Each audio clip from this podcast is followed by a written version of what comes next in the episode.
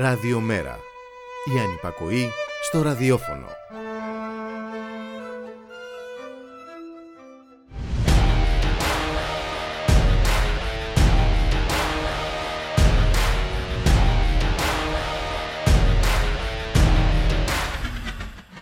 Κάποτε τα πράγματα ήταν απλά και αναγνωρίσιμα. Διακριτές ήταν και οι ιδεολογικές διαφορές μεταξύ αριστεράς και δεξιάς. Η στάση και η θέση των πολιτών ήταν πιο εύκολο να διαμορφωθεί.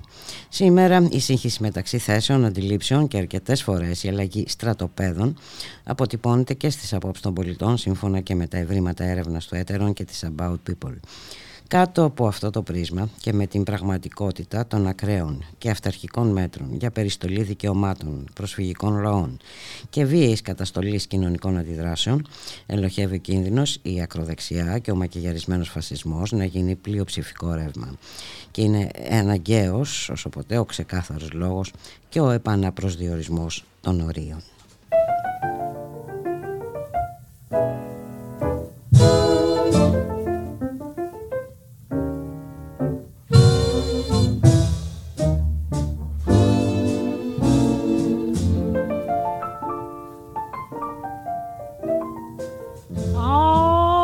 me. Why not take all?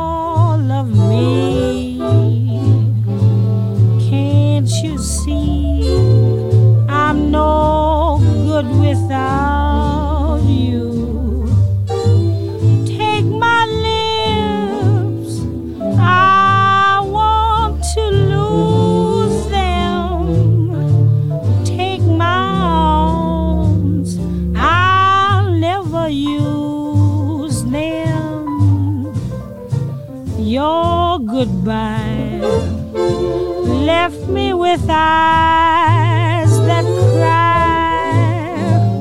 How can I go on?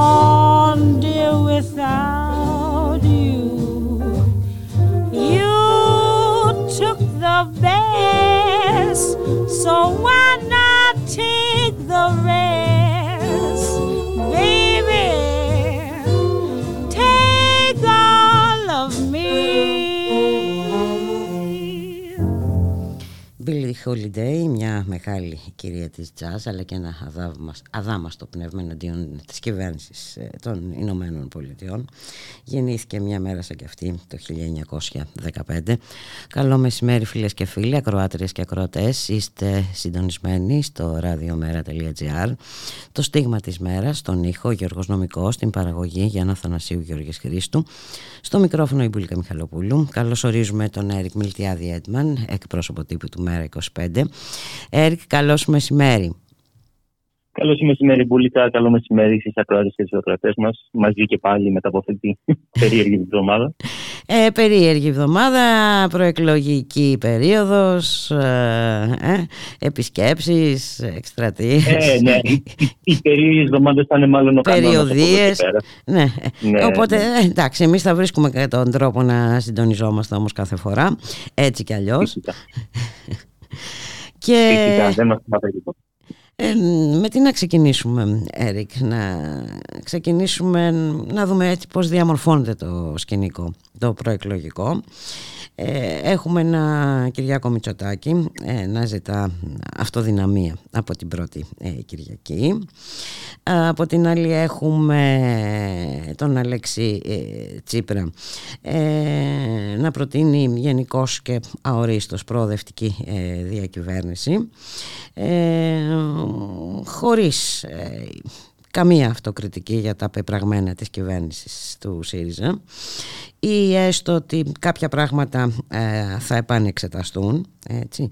Ε, ε, τώρα ο κύριος Ανδρουλάκης από την άλλη ε, ζητά να γίνει ο ίδιος πρωθυπουργός ή κάποιος που θα υποδείξει αυτός εν πάση περιπτώσει ε, κάπως έτσι είναι ναι. ουσιαστικά και οι τρεις παρατάσεις και οι τρεις αρχηγοί τους είναι και οι τρεις εθεροβάμονες ουσιαστικά. Άμα δει κανείς ε, τα θέματα τα οποία διαλέγουν για να αναλώνονται είναι όλα τους παντελώς ανούσια και δεν έχουν και καμία σχέση με την πραγματικότητα. Απ' τη μία, ο Κυριάκος Μητσοτάκης μιλάει για αυτοδυναμία από την πρώτη Κυριακή, κάτι το οποίο δεν φαίνεται σε κανέναν ορίζοντα κανένας πλανήτη αυτού του ηλιακού συστήματος. Ε, απ' την άλλη, έχουμε τον, τον Αλέξη Τσίπρα, ο οποίος μιλάει για συγκυβέρνηση χωρίς να έχει ουσιαστικά τους συνεργάτες με τους οποίους θα διαμορφώσει αυτή τη συγκυβέρνηση. Εμείς στο ΜΕΡΑ25 είμαστε εδώ και ένα χρόνο από την συνεδρίαση του, του κόμματός μας τον Μάιο του 2022 ξεκάθαρη ότι αν δεν υπάρξει, που δεν έχει υπάρξει,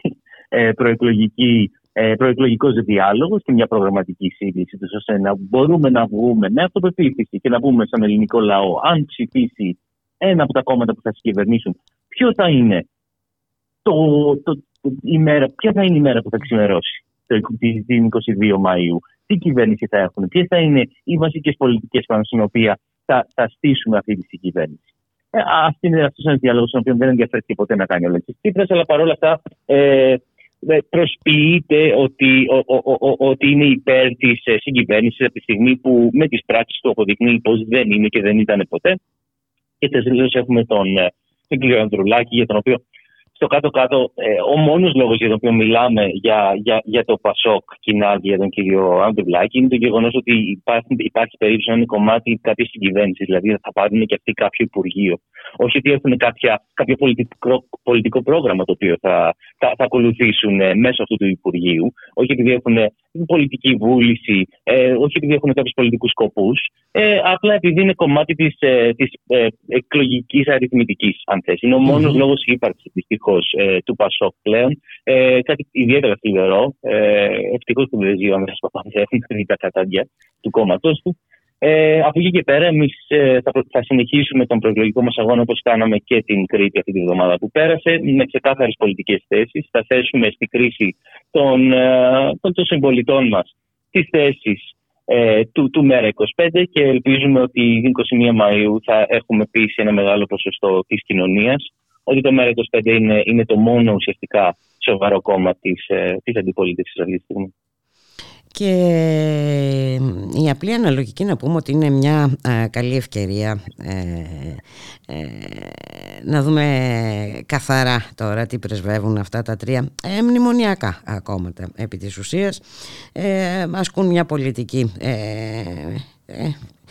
που έρχεται και ένα πρόγραμμα που έρχεται από τις Βρυξέλλες και την Ουάσιγκτον και ε, δεν μπορείς να, να μην πεις ότι είναι ε, πολύ πιθανό ε, να δούμε μια συγκυβέρνηση μεταξύ τους. Νομίζω ότι η απλή αναλογική δίνει μια ευκαιρία να φανούν πιο ξεκάθαρα. Οι ανύπαρκτες επί της ουσίας διαφορές τους εντάξει και όχι οι επιμέρους τέλος πάντων.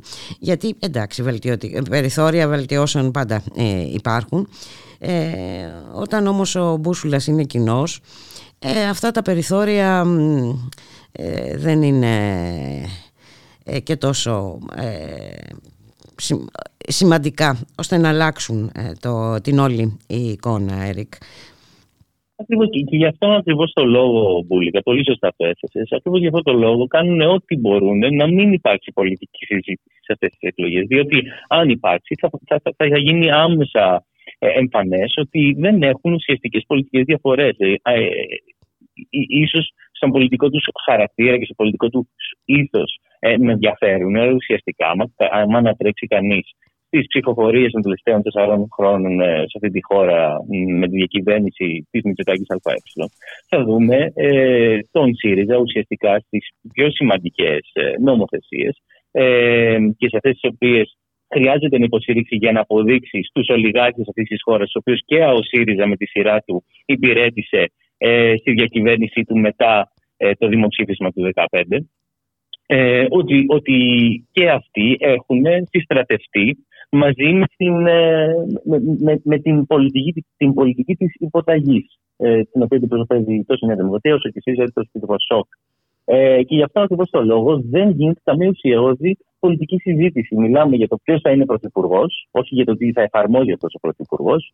Μιλάμε για, ε, για τον κύριο Σταϊκούρα, ο οποίος ηκέτη πηγαίνει στις ε, τράπεζες για να τη ζητήσει τα αυτονόητα, δηλαδή να, να παγώσουν τα επιτόκια ε, για την προεκλογική περίοδο και λίγο ύστερα από αυτήν, που του να διαμορφωθεί ένα θετικό κλίμα ε, πριν τις καλπε Ε, και, και, και, και, ουσιαστικά οι τράπεζες να κάνουν αυτό το οποίο σε οποιαδήποτε άλλη χώρα θα ήταν το αυτονόητο. Δηλαδή να διασφαλίσουν οι αυτοί οι δανειολήπτες οι οποίοι δεν έχουν κοκκινήσει ακόμα να μην κοκκινήσουν για να μπορέσουν να συνεχίζουν να παίρνουν τα λεφτά τους πισω Αλλά προφανώς τη στιγμή που τα, τα κόκκινα δάνεια τα αγοράζουν τα funds, ε, τα οποία φαν και η Νέα Δημοκρατία αλλά και ο ΣΥΡΙΖΑ, όπως είπαμε, με, την ε, πρόσφατη, ε, με, το πρόσφατο σχέδιο που, που παρουσίασε ο Αλέξης Τσίπρας, υπηρετούν αυτά τα φαν, δεν υπάρχει κανένα πρόβλημα να κοκκινήσουν τα δάνεια. Δεν προσπαθούμε να διασφαλίσουμε ε, τα δάνεια που να κοκκινήσουν. Ε, κάθε άλλο, η, η, και, η, και η κυβέρνηση της Δημοκρατίας αλλά και ο ΣΥΡΙΖΑ οθούν ουσιαστικά ε, τους δανειολήπτε προς το κοκκίνισμα. Κοίταξε να δεις ε, και στο κοκκίνισμα δεν, ε, για το κοκκίνισμα των δανείων δεν θα φταίνε ε, εξάλλου μόνο τα επιτόκια που ενδεχομένως αυξηθούν. Όταν οι, οι τιμές αυξάνονται συνεχώς έτσι, όταν ε, το κόστος της καθημερινής διαβίωσης ε, δηλαδή τρέχει με ηλικιώδης ταχύτητας ε, ναι, ναι, είναι όχι μόνο να κοκκινήσουν και άλλα δάνεια αλλά εντάξει, να αυξάνονται τα, τα όρια της, των φτωχών και τα λοιπά και τα λοιπά. Έτσι. Και μάλιστα όταν έχουμε και τον Γερμανό ε, Υπουργό Οικονομικών να μας λέει κάτι περί, ε, για το χρέος όπως ότι οι χώρες με λόγο χρέους προς ΑΕ πάνω του 60% θα πρέπει να το μειώσουν κατά τουλάχιστον μία ποσοστία μονάδα ετησίως. Ναι, ακριβώς. Ακριβώς βλέπουμε την επιστροφή της λιτότητας. Τι επιστροφή, δηλαδή, δεν έφυγε δεν και ποτέ. έφυγε και ποτέ. την, ναι. ενίσχυση, ουσιαστικά, την ενίσχυση της λιτότητας. Ε, μια λιτότητα την οποία ε, εμείς προειδοποιούσαμε και τους ε, Ευρωπαίους συμπολίτες μας ότι η Ελλάδα χρησιμοποιείται ως εργαστήριο πολιτικής ουσιαστικά για να μεταφερθεί αυτή η λιτότητα από εδώ και στις δικές της χώρες και αυτό ακριβώς βλέπουμε να προμείνει και ο, ο κ. Λίντνερ της, ε, της Γερμανίας ε, την, την επιβολή της ουσιαστικά τη λιτότητα και στις υπόλοιπες χώρες της Ευρώπης, όσο της Γαλλίας, όσο και της Γερμανίας και άλλων. Ε, τώρα από εκεί και πέρα, αυτό που είπες είναι πάρα πολύ σωστό, ότι δεν, ας πούμε, έχουμε την Νέα Δημοκρατία, η οποία τριαμβολογεί για το γεγονός ότι ανέβασε τους μισθούς. Ε, τη στιγμή που η, η αλλαγή στον κατώτατο μισθό ε, είναι τελείως ανούσια. Δεν παίζει ρόλο το γεγονός ότι την άφησαν από τη στιγμή που το κόστος διαβίωσης είναι τόσο υψηλό. Ε, είναι σαν κάποιος να λέει: Εγώ προσπάθησα να σώσω το Τιτανικό, τον έβαψα κίτρινο από μαύρο. Ε, τι να το κάνει. Είναι, είναι τελείως ανούσιο, είναι αχρίαστο. Ε, και φυσικά τώρα για κάποιους συμπολίτες μας 20 και 30 ευρώ είναι, είναι ένα σημαντικό ποσό. Αλλά δεν τους διασφαλίζει μια αξιοπρεπής διαβίωση.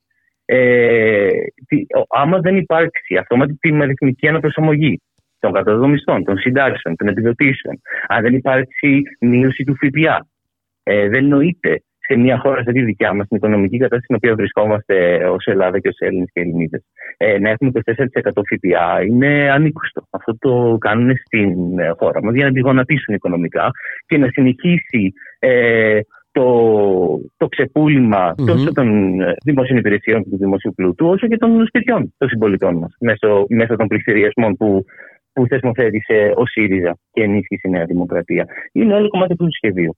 Γι' αυτό λέμε ξανά και ξανά και πάντα καταλήγουμε στο ίδιο κοινό. Μπορεί να φαινόμαστε και γραφική σε κάτι. Ε, κοίταξε να δεις όμως, ορισμένα πράγματα είναι, πρέπει να είναι τελώς uh, ξεκάθαρα. Ε, ε, είναι ξεκάθαρα γιατί όλα είναι βασισμένα στην, ε, στο, στο γεγονός ότι άμα δεν υπάρξει ρήξη με τα συμφέροντα των Βρυξελών, τις υποδείξεις του, τα οποία έχουμε δει 15 χρόνια τώρα, ποιανού τα συμφέροντα υπηρετούν. Ε, όσο και, τα, και η ρήξη με τα συμφέροντα της ολιγαρχίας, η οποία έχει ε, αγκιστρωθεί ουσιαστικά πάνω στη μονιμοποίηση της λιτότητας, από την οποία πλουτίζουν ε, την τελευταία δεκαετία στη χώρα Δηλαδή, η φτωχοποίηση του ελληνικού λαού και του ελληνικού δημοσίου και του ελληνικού κράτους ε, μετατρέπεται σε εξχροκέρδεια για αυτούς τους ολιγάρχες. Ε, αυτοί είναι αυτοί οι οποίοι εμποδίζουν να, να έρθει πραγματική αλλαγή στη χώρα μας και πρέπει να έρθουμε σε ε, καταμέτωπη ρήξη με αυτά τα συμφέροντα. Για να έρθουμε σε καταμέτωπη ρήξη με αυτά τα συμφέροντα ε, ε, πρέπει όλα αυτά που συζητάμε εμείς τώρα να είναι απολύτως ξεκάθαρα στους πολίτες. Ε, αλλά ε, σύμφωνα και με μια δημοσκόπηση ε, και νομίζω ότι είναι απολύτως κατανόητη. Διαπιστώνεται μια σύγχυση μεταξύ ε, των απόψεων των πολιτών. Δηλαδή όχι στον καπιταλισμό, ναι στην ελεύθερη αγορά. Έτσι που η ελεύθερη αγορά είναι ένα στοιχείο του καπιταλισμού. Θέλω να πω ότι υπάρχει και νομίζω εσκεμένα ένα, ένα μπέρδεμα. Ένα μπέρδεμα Πώ να μην υπάρχει αυτό το μπέρδεμα όταν έχουμε τον ΣΥΡΙΖΑ, ο οποίος αυτοποκαλείται προοδευτικό κόμμα και Και όχι μόνο εδώ. Και όχι μόνο εδώ. Ναι, συγγνώμη ναι. που σε διέκοψα, Έρη. Και, και, όχι, μόνο εδώ, ας πούμε. Ναι, και γενικά στην Ευρώπη. Mm-hmm. Μα δεν είναι ελληνικό φαινόμενο. Η, η, το γεγονός ότι η, η πολιτική ιδεολογία της αριστεράς έχει ε, είναι ανύπαρκτη. Ε, ναι, ε, εδώ και ξεθοριασμένη. Ναι, ναι, ναι. και έχει, ε, την, έχει υπονομευτεί ανεπανόρθωτα ουσιαστικά από τους σοσιαλδημοκράτες σε όλη την Ευρώπη. Ε, είναι ένα πανευρωπαϊκό και μάλλον ένα παγκόσμιο Το βλέπουμε με τον, και το είχαμε δει και με το Πασόκ προφανώς, αλλά το βλέπουμε και με τον ΣΥΡΙΖΑ, ο οποίος σε χρόνο ρεκόρ μέσα σε λίγους μήνες πήγε από ριζοσπαστική αριστερά σε πιο πασοκικό κόμμα και από το Πασόκ ε, δείχνει ακριβώς αυτό ότι εντός αυτού του πολιτικού και οικονομικού συστήματος, το οποίο εφαρμόζεται από τις Βρυξέλλες, του νεοφιλελευθερισμού, ε, δεν μπορούν να υπάρξουν εναλλακτικές. Ε, και το ευρώ είναι, έχει, έχει ουσιαστικά σχεδιαστεί ως ζουρλομανδία για να μην επιτρέπει καμία πολιτική και οικονομική ε, αλλαγή του συστήματος. Γι' αυτόν τον λόγο, λοιπόν, επαναλαμβάνουμε ξανά και ξανά ότι πρέπει να υπάρξει αυτή η ρήξη. Τώρα, και το βλέπουμε και ε, αυτές τις μέρες ε, με, με την πρόταση που έκανε ο, ο, ο ΣΥΡΙΖΑ δίθεν τάχα για την ε, προστασία των πρώτων κατοικιών χωρίς να καταργήσει τον Ηρακλή.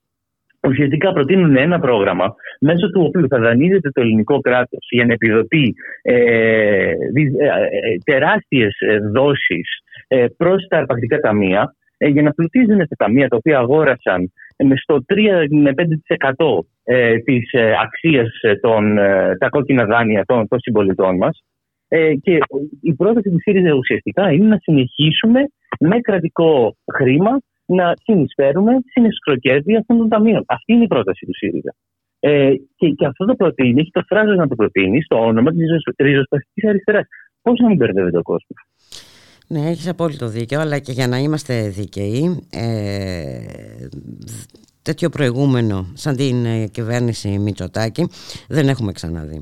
Έτσι, σε ό,τι αφορά ε, τη δημοκρατία, ε, τι να πούμε τώρα, να μιλήσουμε για τις υποκλοπές, να μιλήσουμε για τον απόλυτο έλεγχο ε, μέσων ενημέρωσης, να μιλήσουμε για την δικαιοσύνη που την έχει χειραγωγήσει σε πολύ μεγάλο βαθμό.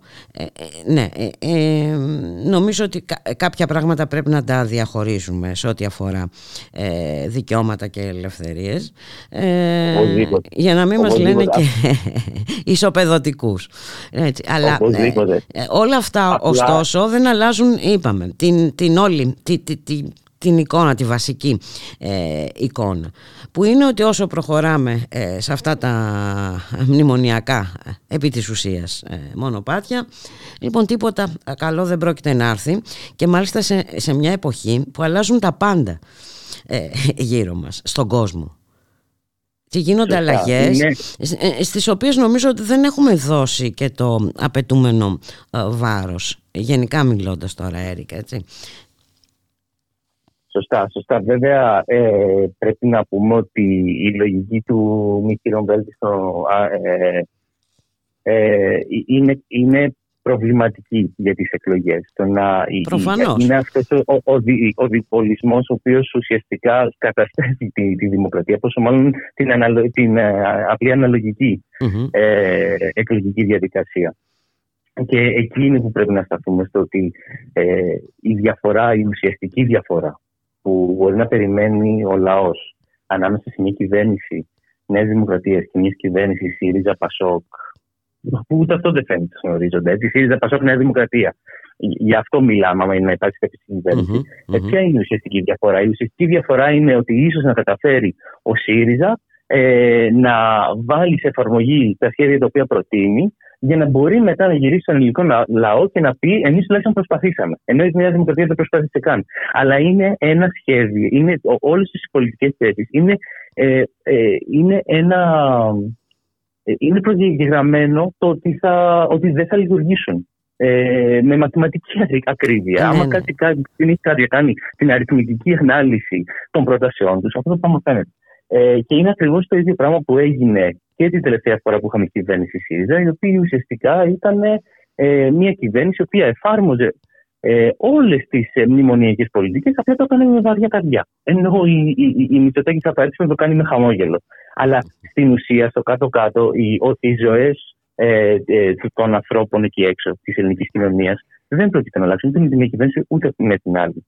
Ε, τώρα από εκεί και πέρα για τα μεγαλύτερα θέματα στα οποία ε, δεν έχουμε βάλει αρκετή βάση. Αυτό είναι κλασικό πρόβλημα, αν θες, ε, της ε, προεκλογικής διαδικασίας, όπου ε, αρχίζει μια, ε, αρχίζουμε να εστιάζουμε πολύ στα εσωτερικά μας θέματα και δεν βλέπουμε την γενικότερη κατάσταση στην οποία... Μα ε, πρέπει όμως να, να, να, να, να, τα δούμε όλα αυτά και με βάση το τι γίνεται γύρω μας, έτσι. Ακριβώς, ακριβώς εκεί θέλω να καταλήξω.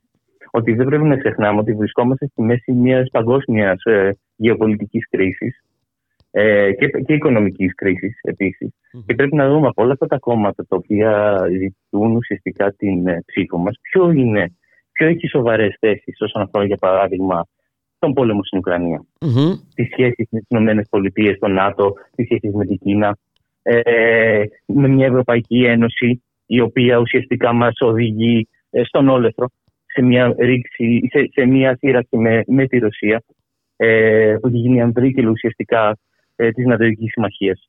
Ποιοι έχουν πολιτικές θέσεις για αυτά, ε, ποιοι, είναι, ποιοι προτείνουν ε, πολιτικές οι οποίες θα αλλάξουν αυτή την κατεύθυνση στην οποία έχει πάρει η χώρα μας και θα προσπαθήσουν να αλλάζοντας τη θέση, τη θέση της Ελλάδας να, να, να αρχίσουν και μια διαδικασία να αλλάξει η γενικότερη κατεύθυνση στην Ευρώπη. Διότι ε, με τον ίδιο τρόπο που βλέπουμε εμείς τη μάχη που δίνουν οι Γάλλοι, για παράδειγμα, και αντλούμε έμπνευση από αυτό, ακριβώς με τον ίδιο τρόπο μπορεί να λειτουργήσει και ο αγώνας που θα δοθεί εδώ στην Ελλάδα, όπως λειτουργήσε και το 2015 με τη στάση ε, της ελληνικής κοινωνίας στο δημοψήφισμα του ιουλιου Οπότε είναι, πρέπει, α, α, το, είναι πάρα πολύ σημαντικό από τη μία να συνειδητοποιούμε ότι η Ελλάδα είναι φυσικά μια μικρή χώρα, αλλά το τι γίνεται. Ναι, αλλά κάπου, Ελλάδα, κάπου βρίσκεται αυτή η χώρα. Έχει μεγάλες επιπτώσεις και, ναι. και μπορεί να εμπνεύσει ένα μεγάλο κομμάτι των, των συμπολιτών μας ε, στην υπόλοιπη Ευρώπη και γενικότερα στον κόσμο.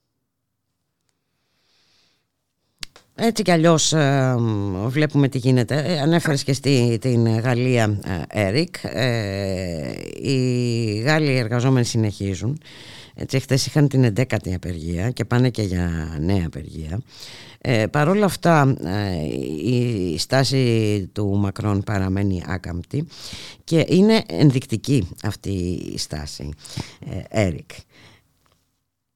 Είναι ενδεικτική δύο πράγματα. Πρώτον είναι ενδεικτική της αλαζονίας της κυβερνούσας στάσης ε, και δεύτερον είναι ενδεικτική και του προβληματικού προεδρικού μοντέλου που έχουν στην Γαλλία ε, του οποίου όλες οι παθογένειες αρχίζουν και εμφανίζονται τώρα. Ε, όχι να εμφανίζονται τώρα, να γίνονται πιο εμφανείς μάλλον τώρα. Ε, ένα μεγάλο κομμάτι της γαλλικής κοινωνίας πλέον έχει αρχίσει να συζητάει ε, πιθανή συνταγματική αναθεώρηση ως μία από τις θέσεις τι οποίες θα, θα προωθούν μέσω των απεργιών ε, για, να, για να αλλάξει αυτό το.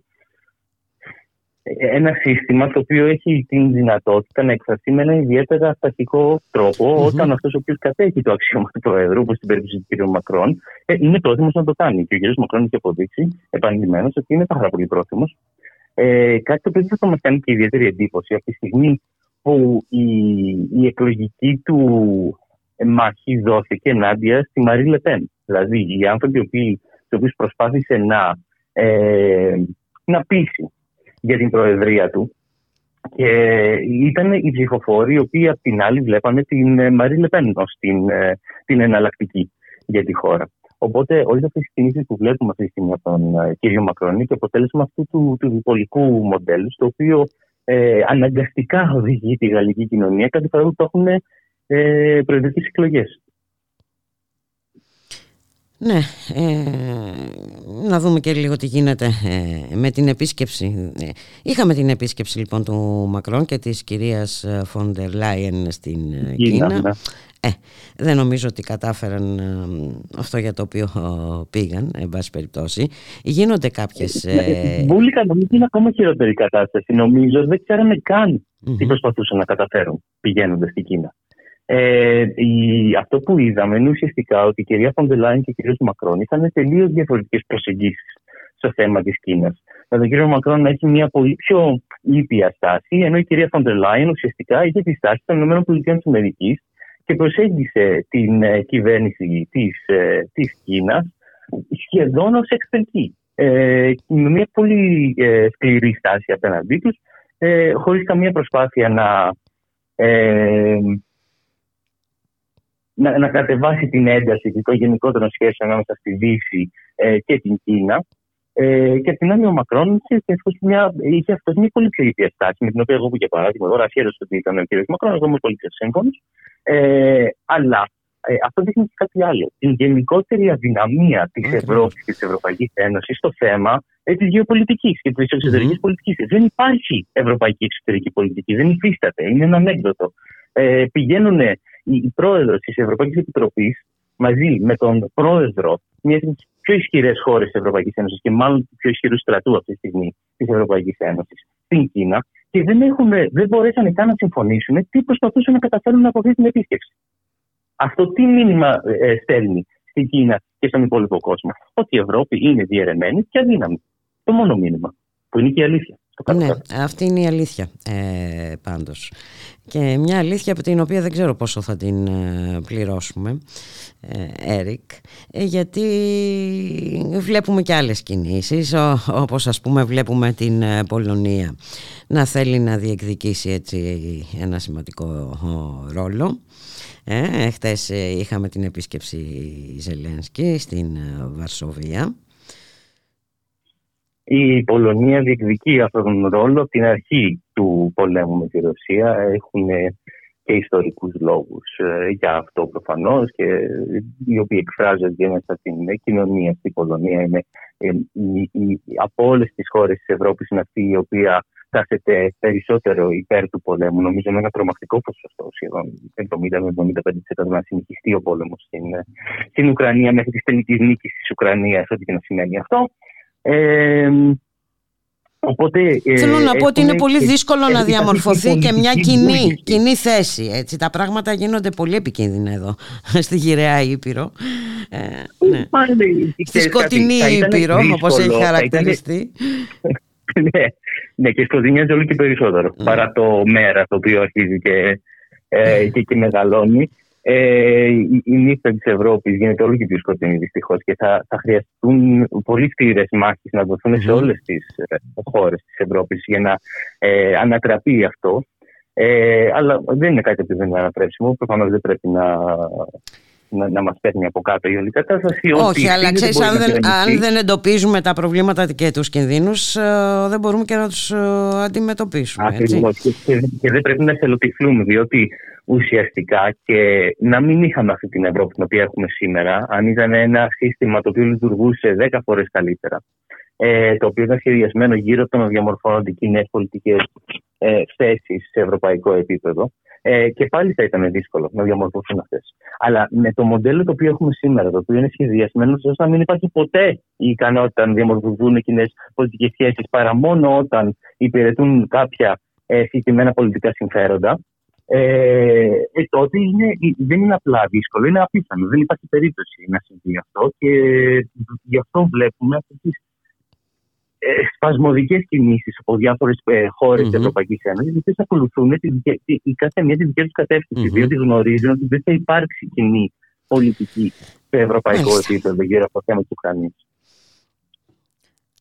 Ε, τώρα δεν θα ανατρέξουμε και στην ιστορία, ίσως κάποια στιγμή να το ε, κάνουμε και αυτό, γιατί υπάρχουν πολλά διδάγματα από το παρελθόν εδώ της Ευρώπης. Να πούμε για αύριο όμως, που έχουμε και την πρώτη συνεδρία της Κεντρικής Εκλογικής Επιτροπής του ΜΕΡΑ, ε, του ΜΕΡΑ 25. Πάρα πολύ σωστά. Μία η ώρα στο ε, Τιτάνια στην Αθήνα θα γίνει η πρώτη συνεδρίαση της εκλογικής επιτροπής του ΜΕΡΑ25 Συμμαχία για τη Ρήξη και επίσης θα ανακοινωθούν και οι πρώτες υποψηφιότητες ε, για το ΜΕΡΑ25 Συμμαχίας για τη Ρήξη σε όλη τη χώρα και επίσης για το ε, ψηφοδέλτιο επικρατεία. Το μεγαλύτερος mm. αριθμός αυτών θα, θα ανακοινωθούν αύριο. Φυσικά ε, θα μείνουν κάποιες θέσεις παρόλα αυτά ανοιχτές, διότι η Συμμαχία για τη Ρήξη ε, μεγαλώνει και δυναμώνει μέρα με την ημέρα και γι' αυτό το λόγο είναι καλό να, να επιτρέπουμε σε αυτό, σε αυτό το καινούριο κύμα συμπαράστασης το οποίο έρχεται από διάφορους πολιτικούς χώρους ε, της εξωτερικής αριστεράς, των κινημάτων, να μπορέσουν να σωματοποιηθούν σε αυτό το κοινό μέτωπο το οποίο χτίζουμε. Αλλά αύριο θα πάρουμε αυτό το πρώτο μεγάλο βήμα προς τις εκλογές με την ανακοίνωση της πλειοψηφίας μάλλον των, των υποψηφίων μας. Α ευχαριστήσω πάρα πολύ, Έρικ. Καλή συνέχεια. Να είσαι καλά, Μπούλικα. Καλή συνέχεια.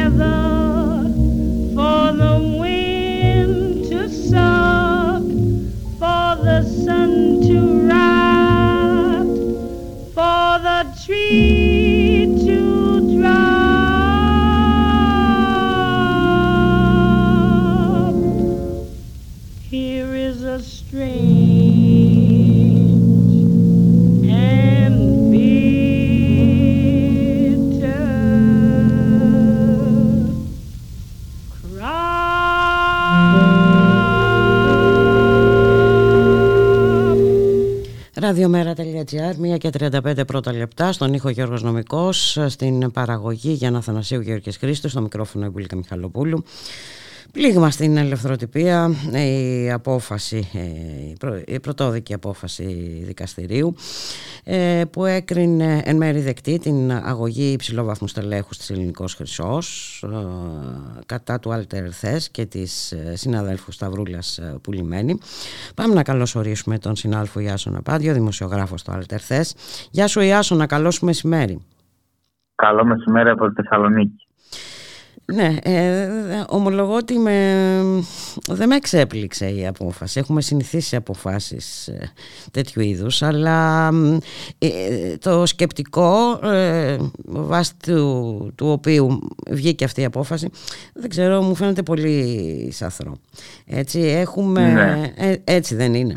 Γιατί το συγκεκριμένο ρεπορτάζ της συναδέλφου δεν έκανε ε, τίποτα άλλο παρά να καταγράφει συγκεκριμένα ε, γεγονότα και, και συγκεκριμένες καταδικαστικές αποφάσεις. Ναι, να πούμε ότι πριν λίγες μέρες μάθαμε και εμείς τη καταδικαστική αυτή απόφαση. Η αγωγή έχει εκδικαστεί το περσινό ε, Μάιο. Ζητούνταν από το Άλτερ και από τη Σταυρούλα 100.000 ευρώ ως αποζημίωση λόγω ηθικής βλάβης για δημοσίευμά μας τον Οκτώβριο του 2020. Ε, πρόκειται, όπως είπε και εσύ, για ένα δημοσίευμα για καταδίκη δύο υψηλόβαθμων στελεχών της Ελληνικός Χρυσός ε, για ρήπανση του νερού στην ε, Βόρεια Χαλκιδική. Το δημοσίευμά μας ανέφερε τα ονόματα αυτών των δύο στελεχών. Αφού καταδικάστηκαν. Εντάξει. Δηλαδή... Ναι, αφού ναι, ναι, ακριβώς. Ναι. Ναι, ναι, ναι. Τι θα έπρεπε να κάνουμε, δηλαδή, να φωτογραφίζουμε ότι κάποιοι καταδικάστηκαν. Ο κύριος Λιάλιος, λοιπόν, ο ένας εκ των δύο, έκανε αυτή την αγωγή στη Σταυρούλα που υπέγραφε το ρεπορτάζ και στο ΑΛΤΕΦΕΣ και το δικαστήριο έκανε εν μέρει δεκτή την αγωγή του, αναφέροντας μεταξύ άλλων ότι στο ελληνικό δημοσίευμα η Σταυρούλα Πουλημένη προχώρησε σε παράνομη επεξεργασία των προσωπικών του δεδομένων, εφόσον καταχώρησε την δίκη του στο ρεπορτάζ χωρίς να λάβει τη ρητή συγκατάθεσή του. Δηλαδή από εδώ και Σοβαρά. πέρα. Για να... Δηλαδή για ναι, να γράψουμε για κάποιον που καταδικάστηκε, να γράψουμε το όνομά του, θα πρέπει να ζητάμε την άδειά του. Δηλαδή αυτό, αυτό μας λέει το δικαστήριο τώρα; Αυτό είναι το σκεπτικό και επίσης ότι ε, η αναφορά του ονόματος δεν. Ε, η μία αναφορά του, μάλλον, η πιθανή μία αναφορά του δεν θα επηρέαζε την πληροφόρηση. Ε, σε κάθε περίπτωση μας επιδικάστηκε το ποσό των 3.000 ευρώ για την αποκατάσταση της ηθικής λάβης που υπετίθεται ότι υπέστη το συγκεκριμένο στέλεχος. Πρόκειται για μια κακή, για μια λανθασμένη απόφαση που θέτει σε κίνδυνο το δικαίωμα στην ελευθερία της έκφρασης καθώς παραγνωρίζει ότι η δίκη, την απόφαση της οποίας δημοσιεύσαμε, αφορούσε ένα ζήτημα δημοσίου συμφέροντος, κριτήριο το οποίο θέτει και η νομοθεσία, αλλά και η νομολογία των εθνικών και των ευρωπαϊκών ε, δικαστηρίων. Παράλληλα, η απόφαση αγνοεί και το γεγονός ότι δεν μπορεί να υπάρξει δημοσιογραφία που να αναφέρεται σε δημόσια πρόσωπα όπως ο ενάγων με αρχικά ονομάτων ή με υπονοούμενα. Όταν καταδικάζεται κάποιος, και γι' αυτό η δικαιοσύνη θεωρεί υπεύθυνο κάποιον, ε, πρέπει να αναφέρεται ότι καταδικάστηκε, ειδικά όταν αφορά τη μόλυνση του, του, του νερού ε, σε χωριά της ε, βορειοανατολικής Χαλκιδικής.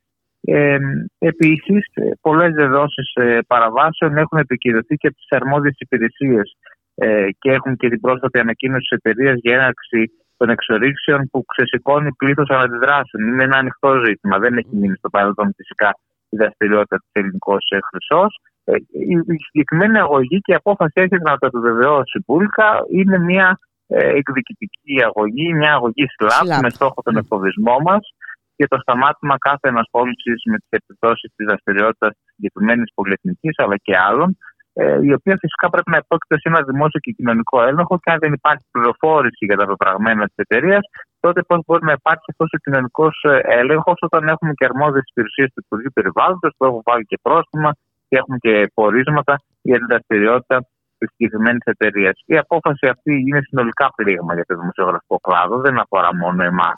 Και είναι ε, και κακό προηγούμενο. Και, ναι, βέβαια, γιατί έχουμε και άλλες τέτοιες παρόμοιες υποθέσεις ΛΑΠ, έτσι. Ναι, και να, τον, να τονίσουμε ότι δεν είναι, για παράδειγμα, το συνηθισμένο που έχουμε συνηθίσει οι δημοσιογράφοι, είναι ας πούμε, μια μήνυση για ψυχοφατική δυστήμηση ή κάτι τέτοιο. Μπαίνουμε σε, άλλα, σε άλλη διαδικασία εδώ πέρα.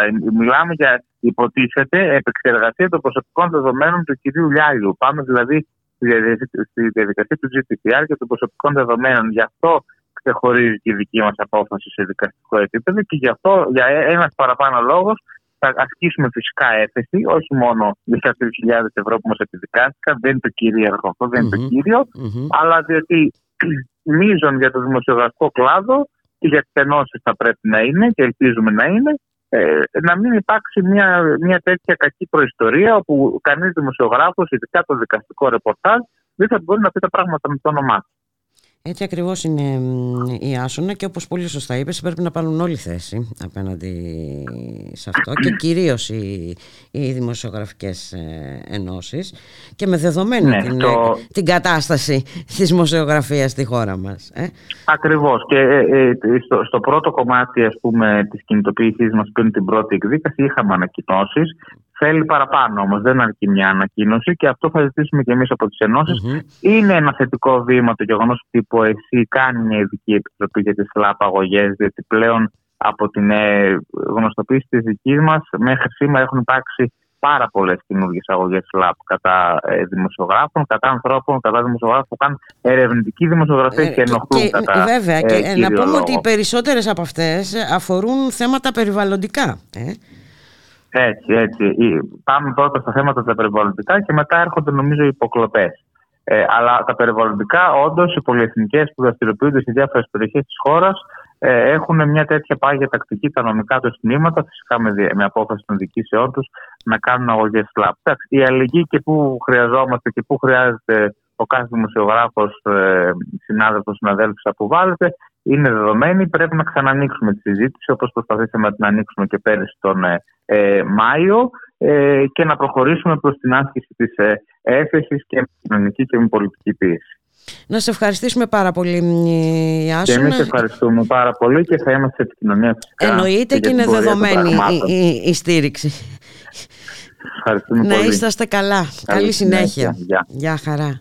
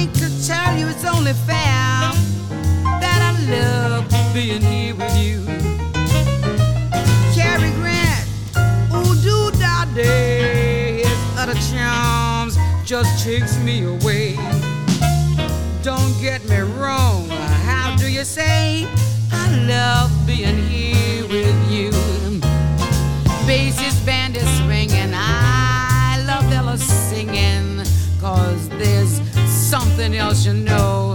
They know how to say it, they know how to play it. They just wind it up, let it go. I love a thrill, New York shows. I love to kiss around his nose. But I like to say before I close, if love be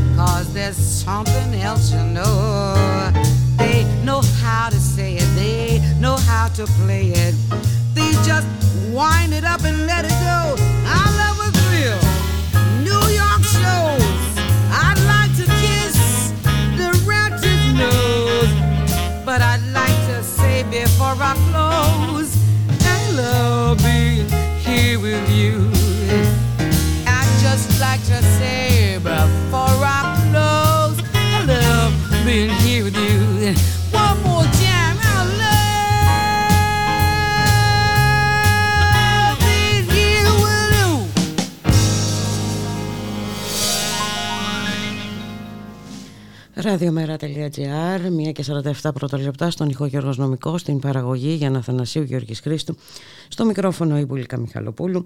Ένα ακόμη επικίνδυνο εμπόδιο ε, στη διερευνητική δημοσιογραφία προσπαθεί να ορθώσει η απόφαση του δικαστηρίου σε δίκη στελέχους της Ελληνικός Χρυσός ε, εναντίον του Άλτερ Θες και της δημοσιογράφου Σταυρούλας ε, Πουλημένη. Θα συζητήσουμε γι' αυτό και για άλλα ε, θέματα με τον κύριο Σαράντο Θεοδωρόπουλο, δικηγόρο από την, στην εναλλακτική παρέμβαση του Δικηγορικού Συλλόγου Αθήνας, το τομέα δικαιωμάτων του ΜΕΡΑ 25. Γεια σου Σαράντο, καλώς μεσημέρι. Από το τομέα δικαιοσύνης. Γεια σου, Μπούλικα. Καλό, καλό μεσημέρι. Τι μου κάνεις; Καλά, προσπαθώ να είμαι ε, με όλα αυτά ε, που συμβαίνουν ε, γύρω μας. Ε, επί της ουσίας είχαμε μια αγωγή σλάπ, έτσι, ε, σε αυτή την... Κλασική αγωγή ναι. σλάπ, την οποία την είχαμε παρουσιάσει και στην εκδήλωση. Η Σταυρούλα ήταν η πρώτη ομιλήτρια. Στην εκδήλωση που είχαμε κάνει για τις σλάπ αγωγές το Δεκέμβριο του 2022. Μμμ. Ε, με στόχο Ήταν φυσικά... ένα παράδειγμα. Μμμ. Ήταν ένα παράδειγμα σλάπ αγωγής, έτσι όπως την εννοούμε, έτσι όπως ε, έχουμε προτείνει την αλλαγή της νομοθεσίας σε συμμόρφωση με, την Ευρωπαϊκή νομοθε... με, την Ευρω... με τις συστάσεις της Ευρωπαϊκής Επιτροπής. Οι 18 μήνες για να εναρμονιστούμε με το ευρωπαϊκό κανονιστικό πλαίσιο αντιμετωπίζοντας αυτές τις στρατηγικές αγωγές για την αποθάρρυνση της λαϊκής συμμετοχής, τις ΣΛΑΠ αγωγές, έτσι, Μμμ. Ε, τελειώνουν. Παρά το μικρό μέγεθος του ΜΕΡΑ 25 το αριθμητικό στη Βουλή πιστεύω ότι κατατέθηκε μία πρόταση νόμου άριστη Μμμ. που υιοθετεί τα περισσότερα ε, μετά από διαβούλευση την οποία παρακολούθησες και εσύ ε, η οποία υιοθετεί τα περισσότερα σημεία που μας πρότεινε η εναλλακτική παρέμβαση δικηγόρων Αθήνας Μμμ. προκειμένου να, εκαθαρίζουν- ε, προκειμένου να πιθανολογείται ότι είναι μία αγωγή φλαπ, εκφοβιστική, Μμμ. ενάντια στην ελευθερία του τύπου, ενάντια σε κάποιον κοινωνικό αγωνιστή, ενάντια σε κάποιον πολιτικό ακτιβιστή και ασκείται όχι διότι ο άλλος νιώθει θυγμένος, ασκείται λόγω του ότι ο άλλος, ε, ότι ο αγωνιστής αυτός φέρνει στη δημοσιότητα πράγματα τα Μμμ. οποία πρέπει να ταφούν στο σκοτάδι. Αυτή είναι η περίπτωση της Σταυρούλας Πουλημένη. Μμμ. Βέβαια και εκεί το δικαστήριο από τα 100.000 τα οποία ζητούσε το στέλεχος της εταιρείας Ναι, αλλά το- επιδικάζει Τρεις χιλιάδες. 3.000 συνολικά. Α, δεν είναι όμως Έτσι. αυτό το ζήτημα. Το σκεπτικό είναι πολύ...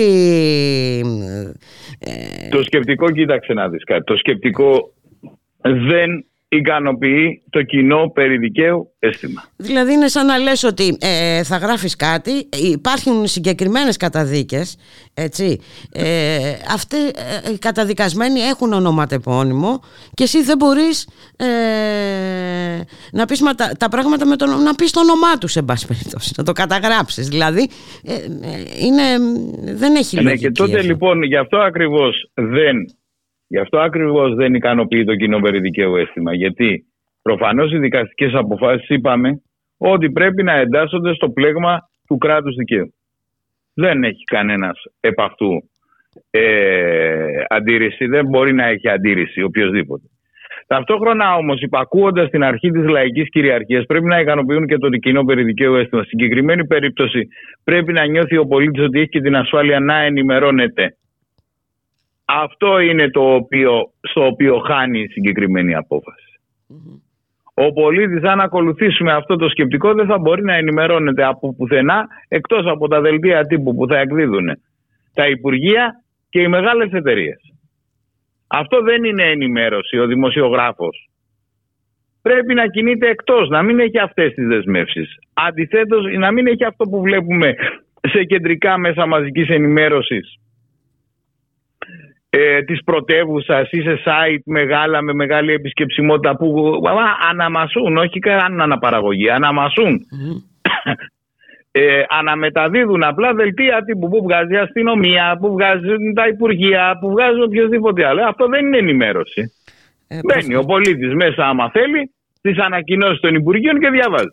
Ακριβώς. Δεν χρειάζεται Υποτίθεται μεσολαβητή. ότι ο δημοσιογράφος κάνει μία δουλειά παραπάνω. Έρευνα λίγο περισσότερο, κοιτάζει τι κρύβεται πίσω από αυτό. Κάνει κάποιες συνδέσεις ανάμεσα σε οικονομικά συμφέροντα και σε ε, συγκεκριμένες πρακτικές. Για διαφορετικά δεν τη θέλουμε τη δημοσιογραφία.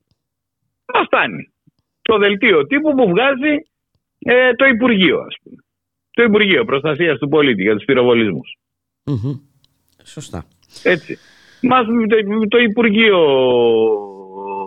Εργασίας για άλλα θέματα. Αυτό είναι δηλαδή που απαιτεί ο σύγχρονος άνθρωπος από το να έχει ενημέρωση και δεν θα πρέπει να προστατευτεί και η φωνή της ενημέρωσης δεν θα πρέπει να, προ- να προταστε- προστατευτεί να, να ένας προστατευτεί και δημοσιογράφος. όχι να, να, να εκφοβίζεται. Ε, ακριβώς αυτό λέμε. Έτσι. Ακριβώς αυτό λέμε. Και γι' αυτό ακριβώς είχε μεγάλη σημασία η εκδήλωση που κάναμε για τις λάπαγωγές. Γιατί νομίζω αυτό που έχουμε κάνει κεντρικό ζήτημα και είναι κεντρικό ζήτημα οι σλαπαγωγές. Γιατί αν θα θυμάσαι από κάτω που δεν προλάβαμε γιατί είχε μεγάλη έκταση υπήρχαν και άλλοι 5-10 άνθρωποι. Ένας είναι αυτός που έχεις απέναντί σου. Ο, Γιώ, ο Γιώργης ο Χρήστος έχει δεχτεί σλαπαγωγή. Βέβαια. Υπήρχαν και άλλοι 5-6 άνθρωποι από κάτω οι οποίοι ε, ήθελαν να παρέμβουν για σλάπαγωγές τις οποίες έχουν δεχτεί. Μμμ. Είναι θέμα καθημερινότητας για τους ανθρώπους των κινημάτων, για τους αγωνιστές, για τους ακτιβιστές αυτές οι αγωγές. Και, με Και αυτή αυτό την θα έννοια- πρέπει να λυθεί, θα πρέπει να είναι ένα θέμα κεντρικό στην πολιτική ατζέντα. Δεν θα ξεφύγουμε ποτέ από τη χειραγωγούμενη ενημέρωση εάν δεν προστατεύεται η ελευθεροτυπία και αν οι σλάπ αγωγές δεν έχουν ένα πλαίσιο προκειμένου να εκαθαρίζονται αυτά τα πράγματα σε πάρα πολύ σύντομο χρονικό διάστημα. Εμείς λέμε με διαδικασία ανάλογη των ασφαλιστικών μέτρων σε 10 σε 20 μέρες να μπορεί να αποδείξει ο διο- ο δημοσιογράφος χωρίς τα έξοδα της τακτικής διαδικασίας. Είναι πολυέξοδε αυτές οι δίκες. Τα γραμμάτια, δηλαδή, μόνο τα γραμμάτια να πάρει ένας δικηγόρος είναι αρκετές χιλιάδες ευρώ. Μμμ. Μπορεί να, μπορεί να κερδίσει κάποιος την υπόθεση και να έχει εξοδοθεί οικονομικά. Όχι απλά να τη χάσει και να καταδικάζεται σε 3.000 ευρώ ε, χρηματική ικανοποίηση. Μπορεί να την κερδίσει την υπόθεση και κερδίζοντας την υπόθεση να έχει δαπανίσει πάρα πολλές χιλιάδες ευρώ σε, δικαστικές, αμοι- σε, σε αμοιβές, σε δικαστικά έξοδα. Έτσι Γιατί ακριβώς. δεν είναι και εύκολες αυτές η αντιμετώπιση αυτών των, ε, των αγωγών. Εμείς λοιπόν λέμε ότι, αυτά τα, ότι υπάρχουν, έχουμε βάλει 5, 6, 7 χαρακτηριστικά τα οποία ανα πάσα στιγμή μπορούν να, ε, μπορούν να ε, διαγνωστούν, να πιθανολογηθούν με σχετική βεβαιότητα και από εκεί και πέρα να μπαίνουν στο αρχείο να απορρίπτονται αυτές οι αγωγές πριν βασανίσουν οποιονδήποτε. Έτσι. Για να δούμε, αυτή δεν είναι μια καλή απόφαση. Τέλος πάντων, θα ασκηθεί φυσικά έφεση. Θα δούμε ε, τι θα γίνει στην ε, πορεία. Ε, το ζήτημα είναι ότι όλοι πρέπει να έχουμε μια ξεκάθαρη ε, θέση. Έτσι, και κυρίως οι δημοσιογραφικές, ε, οι δημοσιογραφικές μας, μας ε, ενώσεις. Ε, και δεν αρκούν Και κάποιες βλέπετε όμως ανακοινώσεις. ότι στον Τάσο, το Σαρα, το, τον άλλο τον, ε, τον Τάσο του Το Σαράντι, το Σαραντί, ναι, Ναι, από της την ε, ε, εγι- ευθύνη. εφημερίδα συντακτών απορρίφθηκε η αγωγή που, που του είχε ασκηθεί. Από ό,τι είδα. Έτσι. Ε, σε άλλες περιπτώσεις αυτό, αλλά το θέμα με τη Σταυρούλα την πουλημένη είναι σκάνδαλο. Εντελώς σκάνδαλο, είναι σκάνδαλο. γιατί ε, ε, ε, ήταν και στοιχειοθετημένο το ρεπορτάζ και οι, ε, οι παραβάσεις τις οποίες αναφέρεται είχαν βεβαιωθεί από την επιθεώρηση μεταλλίων και είχαμε και καταδίκη συγκεκριμένων ανθρώπων. Δηλαδή είναι τρομερό. Δηλαδή, καταδικάστηκαν κάποιοι άνθρωποι, τους οποίους ωστόσο ο, δεν μπορείς να κατονομάσεις σύμφωνα με την απόφαση του δικαστηρίου. Τέλος πάντων. Το τότε να μην κάνουμε ρεπορτάζ. Να πούμε ότι απαγορεύεται η δημοσιογραφία στην Ελλάδα. Αχ, ναι. Ε, δεν, μόνο αυτό δεν έχουν πει ακόμα. Ε, δεν ξέρεις. Ε, μπορεί. Είπα- Σιγά σιγά έρχεται. Μπορεί. Τώρα πάμε σε ένα άλλο θέμα, ε, Σαράντο. Ε, να πάμε στο ανεξέλεκτο της ανη- αστυνομικής βίας. Δηλαδή κάποιοι πυροβολισμοί πέσαν στον αέρα, δεν τρέχει τίποτα. Κάποιος μπορούσε να έχει σκοτωθεί, αλλά εντάξει. Κοιτάξτε, οι πυροβολισμοί στον αέρα δεν είναι ένα πράγμα ε, το οποίο είναι να το περνα- προσπερνάμε επιπόλαια. Θυμάστε πριν από μερικά χρόνια επειδή γινόταν ένας γάμος κάπου γειτονικά ένα παιδί στο ήλιο από τη βολίδα η οποία έπεσε στο κεφάλι του σκοτώθηκε έτσι. Δεν είναι κάτι απλό η- ο πυροβολισμός στον αέρα. Εδώ και εδώ ήταν μια κατοικημένη περιοχή, πύκνο κατοικημένη, το κέντρο της Αθήνας είναι το Οικονομικό Πανεπιστήμιο, όπου εκεί πέρα κάποιοι αστυνομικοί οι οποίοι έχουν αυτονομηθεί και δρούν με όρους έτσι βαρύμαγκα, ενώ τους είπε το κέντρο ότι ξέρετε κάτι μην περνάτε από εκεί με αυτοκίνητα διότι υπάρχει ένας κίνδυνος στα στη συγκεκριμένη περίπτωση, αυτοί εννοούσαν να περάσουν από εκεί και όταν τους πέταξε κάποιος μία πέτρα ο ένας τρομοκρατήθηκε πια τόσο πολύ που έβγαλε και την και Μάλιστα. πυροβόλησε τρεις φορές στον αέρα. Ε, αυτά τα πράγματα είναι... Τι να σας πω, αυτά τα πράγματα είναι να τα βλέπουμε στην τηλεόραση σε κομμωδίες εάν δεν ήταν τόσο σοβαρά για την ασφάλεια του καθημερινού ανθρώπου. Θα μπορούσαμε να είχαμε νεκρούς εκεί πέρα. Και υπάρχει και το ανεξέλεγκτο ότι αυτοί οι άνθρωποι έχουν αυτονομηθεί.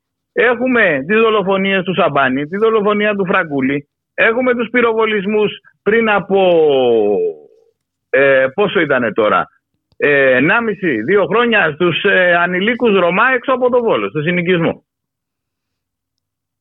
Που ήταν πέντε ανήλικοι Ρωμά που, είχαν, που δεν είχαν τρομοκρατηθεί επειδή δεν- δεν είχαν δίπλωμα οδήγησης, τους καταδίωξε εκεί πέρα η αστυνομία και ευτυχώς έξω από το σπίτι μάλιστα του ενός έριξε ένας αστυνομικός με το πιστόλι ευθεία βολή. Και είχε καρφωθεί ε, στην πόρτα του αυτοκινήτου. Ευτυχώς που είχαν βγει οι 13χρονοι, 15χρονοι, 16χρονοι και πέσανε κάτω. Αυτά τι πράγματα είναι δηλαδή. Ναι. Τι πράγματα είναι αυτά. Και βγαίνουν αυτή τη στιγμή οι συνδικαλιστές της αστυνομίας και θέλουν να καλύψουν αυτούς τους ανθρώπους. Τι πράγματα είναι αυτά και βγαίνει το Υπουργείο Προστασίας του Πολίτη και λέει ότι αυτοί θα ελεγχθούν πειθαρχικά μόνο και μόνο επειδή ε, παράκουσαν την εντολή του κέντρου και πέρασαν ε, ε, μπροστά από το Οικονομικό Πανεπιστήμιο. Πρέπει σε κάποια στιγμή να καταλάβουμε ότι η κοινή αστυνόμευση δεν γίνεται από ένοπλους αστυνομικούς. Η κοινή αστυνόμευση πρέπει να γίνεται από άλλου είδους εκπαιδευμένο προσωπικό με άξονα την προστασία πραγματικά του πολίτη και την καταδίωξη της μικροεγκληματικότητας της καθημερινής. Όταν σκληραίνει η- ο καταδιοκτικός μηχανισμός και όταν γίνεται καθημερινή πρακτική ο πυροβολισμός και η χρήση του όπλου, ξέρετε σκληραίνει και το έγκλημα. Αυτά λέει η εγκληματολογία, αυτά λένε οι διεθνείς στατιστικές. Δεν αποδίδει το δόγμα της τάξης. Περισσότερο έγκλημα παράγει. Και φυσικά πρέπει σε κάποια στιγμή να δούμε τι θα κάνουμε με τις στρατιωτικοποιημένες ε, δυνάμεις της αστυνομίας που περνά στην Αθήνα και νομίζεις ότι βρίσκεσαι ε, στη, στη Βαγδάτη την εποχή του Μπαμπά Άσαντ ή στο Κάιρο την εποχή του Μουμπάρα.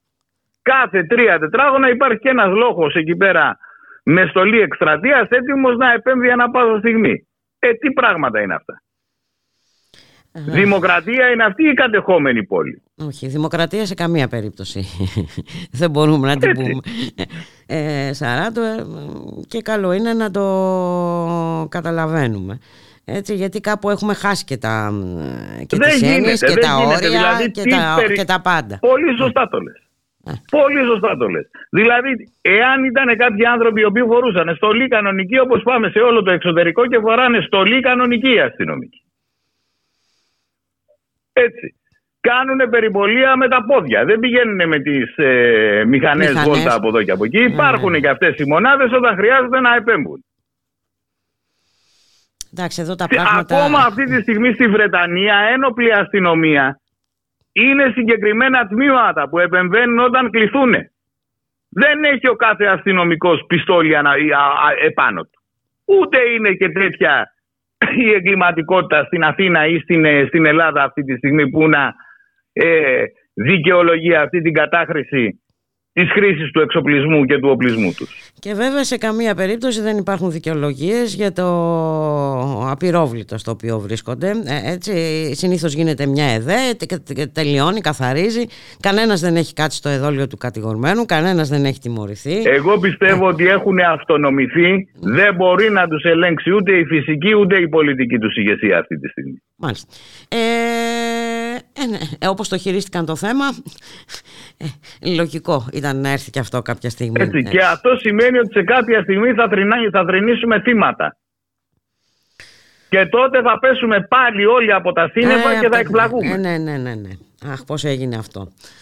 Ε, έτσι είναι Σαράντο. Ε, εδώ πέρα βλέπουμε τώρα μ, και τις προσπάθειες της ε, κυβέρνησης εκεί ε, ε, σε σχέση με το κόμμα Κασιδιάρη η τέταρτη Αυτό είναι- τροπολογία αυτό είναι ετοιμάζεται κομμωδία. να, κα- να φέρει η κυβέρνηση. Τι γίνεται; Ε, η κυβέρνηση κάνει ψηφαλάκια γιατί όπως έχει αφήσει να αυτονομηθεί η ακροδεξιά στο σώμα ασφαλείας έτσι φαίνεται ότι αυτονομείται και στην κοινωνία και έχει και βάλεται από τα δεξιά. Βλέπουμε λοιπόν μια φοβική κυβέρνηση η οποία φοβάται να πει τη λέξη φασισμός. Έτσι. Δεν νομίζω ότι είναι αντισυνταγματικό ο οποιοδήποτε να θέλει να κάνει καταδίωξη του φασισμού. Βέβαια, 365 μέρες το χρόνο, μία τετραετία και όχι το τελευταίο δίμηνο, όταν δεν μας εβρούν οι δημοσκοπήσει. Έτσι. Τα έχουμε ξαναπεί αυτά τα πράγματα. Ναι, και εν πάση περιπτώσει, ε, τι- τι διάολο, ε, ε, Αλλά κουρελόχαρτο πες τη έχει λέξη γίνει το φασισμός. Σύνταγμα. Ε, Πες τη λέξη φασισμός, φασιστικά σύμβολα. Τώρα Ναι. αυτά οι ακρότητες εκτροπές εκεί πέρα, οι, οι, πώς τα λέει, πω- τι, τι άλλες ε, φιωριτούρες θα προσπαθήσει να βρει πάλι η κυβέρνηση προκειμένου να εφαρμόσει την αντιεπιστημονική θεωρία των δύο άκρων, είναι ένα άλλο ζήτημα αυτό. Πες τη λέξη φασισμός. Αλλά ποιος θα την πει τώρα τη λέξη φασισμός, ο Υπουργός Εσωτερικών, ο, ο κύριος κύριος Βορύδης, Βορύδης που, θα θα φέρει δει. το, που θα φέρει και το, το νομοσχέδιο, θα πει τη λέξη φασισμός, ότι θέλω να καταδιώξω τον φασισμό.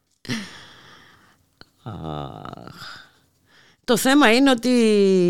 Εντάξει, Το θέμα είναι ότι για δεύτερη φορά, επειδή αυτή η διάταξη την οποία την καταγγείλαμε, δεν την ψηφίσαμε ούτε εμείς ούτε το ΚΚΕ. Έτσι. Ούτε το ΜΕΡΑ 25 και το ΚΚΕ δεν την ψηφίσαν. Με συγκεκριμένο σκεπτικό, επειδή, επειδή δεν είναι σοβαρή διάταξη. Εξηγήθηκε. Το περιεχόμενο της ήταν απολύτως αντιδημοκρατικό και ήταν μια γελιότητα αυτή η διάταξη. Γενικώς. Εξηγήθηκε πάρα πολύ καλά νομίζω. Μμμ. Και αυτή τη στιγμή, επειδή ακριβώς από τις γελιότητες προκύπτουν πολλαπλασιαστικά προβλήματα, βλέπεις ότι φέρνει σε λιγότερο από 1,5 μήνα νέα διάταξη η οποία να ε, λειτουργήσει ως ασπίδα μετά την ε, πρόθεση των ακροδεξιών του Κασιδιάρη να έχουν ε, να, φε- να εμφανίσουν αρχηγό τους ένα πρώην Έναν εισαγγελέα του εισαγγελέα. Αρίου Πάγου. Και το θέμα είναι αυτό τώρα.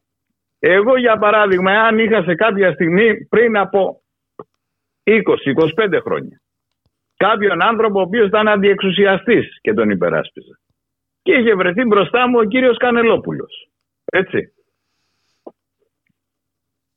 Και ας πούμε ότι είχε καταδικαστεί εμένα ο πελάτης μου ή οποιοδήποτε άλλου συναδέλφου. Τι θα δικαιούται αυτός να λέει σήμερα; Ή έναν άλλον, ή έναν άνθρωπο αγωνιστή από το χώρο της αριστεράς που κουλου- που κολούσε αφήσεις, να μην πούμε τίποτα ακραίο. Μμμ. Τι θα πρέπει να πει αυτός ο άνθρωπος; Δεν θα πρέπει να σταματήσουν κάποτε αυτές οι περιστρεφόμενες πόρτες ανάμεσα στη δικαιοσύνη και στην πολιτική; Μα ίσα Πέρα ίσα από το θέμα της γελιότητας του κυρίου Κασιδιάρη. έχουν επιταχυνθεί αυτές οι επιστρεφόμενοι. Έτσι, Είναι αυτές οι περιστρεφόμενες γελιότητες πόλεις. δηλαδή ήταν η, η, η σημερινή πρόεδρος ήταν, κοιμήθηκε ε, πρόεδρος Συμβουλίου της Επικρατείας και ξύπνησε πρόεδρος της Δημοκρατίας. Μμμ. Έτσι. Αυτά τα πράγματα κάποτε δεν θα πρέπει να τεθούν ασυμβίβαστα για κάποια χρόνια έστω. Να έχει και ο πολίτης δηλαδή την, ε, δυνα- την, ε, την εντύπωση ότι έστω δικάζεται κάπως δικαίως. Και Και δεν είναι, και δεν είναι η πολιτική και η δική του η υπόθεση ένα ζήτημα ανταλλαγμάτων. Μμμ. Αυτό λέγεται φαυλοκρατία, ξέρετε. Και ξέρουμε τώρα που οδηγούν όλα αυτά τα φαινόμενα. Α, ας μην το αναλύσουμε παραπάνω. Ε, Εκτός βέβαια, Μμ. εκτός βέβαια και αν η κυβέρνηση έχει ως απότατο στόχο ότι η ακροδεξιά ψήφος στο τέλος θα κάνει ταμείο μαζί της για να γίνει η κυβέρνηση δεύτερη σε, σε εκλογές σε δεύτερο χρόνο. τι να σου πω. Ε, προς το παρόν δεν τα, ξέρω. τα πράγματα δείχνουν ότι επειδή χάνει έδαφος η Νέα Δημοκρατία, ε, εντάξει, ε, ε, προκειμένου κάποιες ψήφοι να πάνε σε ένα ακροδεξιό κόμμα, καλύτερα να πάνε στην ίδια τη Νέα Δημοκρατία. Νομίζω ότι είναι πολύ απλά τα α, πράγματα. Ναι, η ψήφος έτσι κι αλλιώς ο Σμιν δεν έχει όπως έλεγαν κάποτε για το χρήμα. Καλά τα λες. Ε, ε, είναι απλά τα πράγματα, νομίζω. Ε, αυτή την ε, άποψη έχω. Ε, και επειδή ε, μιλήσαμε αρκετή ώρα, αλλά δεν αναφερθήκαμε να, να πούμε και δύο λόγια έτσι, για, για αυτό το παιδί, ε, το, το 12χρονο παιδί που βρίσκεται, ε, δεν ξέρω, ε, ανεβαίνει συνεχώς ένα, μ, είναι καταδικασμένο ε, Ένα σε ένα Γολγοθά. γολγοθά. Κοίταξε, αυτό, αυτά τα παιδιά, τα θύματα κακοποίησης, τα παιδιά που γίνονται θύματα κακοποίησης έτσι κι αλλιώς ανεβαίνουν σε Γολγοθά. Και όλες τις... ε, Ναι, τον οποίο όμως Προϋποθέσεις αντί να η- η έχουνε- πολιτεία να κοιτάξει να... Αυτό θα έλεγα. Ε, και όλες τις προϋποθέσεις να έχουν και να προσπαθήσουμε σε ένα υποδειγματικό περιβάλλον να του τα προστατεύσουμε, να τα κάνουμε εκεί πέρα θα έχουν ένα σοβαρότατο πρόβλημα για όλη την υπόλοιπη ζωή τους. Α, τι γίνεται τώρα; Τώρα εδώ γίνεται και εντελώς το αντίθετο. Η, η συγκεκριμένη, το συγκεκριμένο θύμα δεν έχει καμία από αυτές τις εγγυήσεις και καμία υποστήριξη από ό,τι φάνηκε. Καμία. το Έκανε ερώτηση και αντίθετο όχι, μόνο μάλιστα. ότι, και όχι μόνο δεν έχει υποστήριξη, αλλά όταν έκανε και ερώτηση ο Κρίδωνας ο Αρσένης. Βγήκε η Υφυπουργός Και ανακοίνωσε Και και, τη έδωσε. διεύθυνση του παιδιού. στοιχεία που είναι στο... Ανακοίνωσε, έκανε, έκανε δυνατό τον εντοπισμό της πάρα πολύ εύκολα. Μμμ. Μόνο τη διεύθυνση δεν είπε. Μόνο τη διεύθυνση δεν είπε. Όλα τα άλλα τα είπε. η Ε, κυρία την Μιχαήλ. είπε. Εμέσως πλησαφώς την είπε. Ναι. Ναι. Λοιπόν, μόνο το ότι ξέρω εγώ είναι κατοική, πού να πούμε, εκεί πέρα Πανεπιστημίου 37 στην Αθήνα. Ναι, ναι, εντάξει, στο δεύτερο όροφο, πρώτη πόρτα δεξιά. Εντάξει. Ε, Ναι. Όλα τα άλλα τα είπε. Και βλέπουμε ότι παρόλα αυτά δεν ευαισθητοποιείται και κανένας να ζητήσει προστασία. Που θα έπρεπε να προστατεύεται ως μάρτυρα. Ούτε και με έναν προστασία, τρόπο ούτε διακριτικό. κοινωνική αρρωγή, ούτε με αυτό το παιδί Τίποτα, χρειάζεται ψυχ- τίποτα. ε, Και ψυχολογική μάλιστα αυτή τη υποστήριξη. στιγμή- Και μάλιστα αυτή τη στιγμή πήγε και κάποιος εκεί πέρα και προσπάθησε να το επιτεθεί και, με, και το επιτέθηκε και με μαχαίρι του. Ναι, ναι, και, και, και συνεχίζονται και οι πολύερες ανακρίσεις της. Έτσι, και η μάνα της είναι στη φυλακή, χωρίς Η μάνα ε, της σ- είναι ε, στη στοιχεία. φυλακή με αστεία στοιχεία. Ε, ναι. με αστεία στοιχεία. Η οικογένεια αυτή που είναι και πολύτεχνη που η μάνα την ε, συντηρούσε ε, ε, κοντεύει να διαλυθεί. Ε, εν πάση περιπτώσει τώρα αύριο ένας άνθρωπος ο οποίος θα του συμβεί κάτι πες μου εμένα αν θα πάει στις αρχές. Με τι κουράγιο. Να λέει «Α, τραβήξω, τράβηξα, έπαθα και εγώ το πρόβλημα αυτό το οποίο έπαθα. Τεράστιο τραύμα. Αποτρόπαιες πράξεις, θύματα τα οποία ε, δεν ξέρουμε πώς θα εξελιχθούν στο μέλλον. Και αυτή τη στιγμή να έχουν και όλο αυτό το πράγμα από ένα κράτος που θα έπρεπε κανονικά να είναι δίπλα, να βοηθάει, να υποστηρίζει, να έχει δομές, να έχει Α, ναι. αυτά.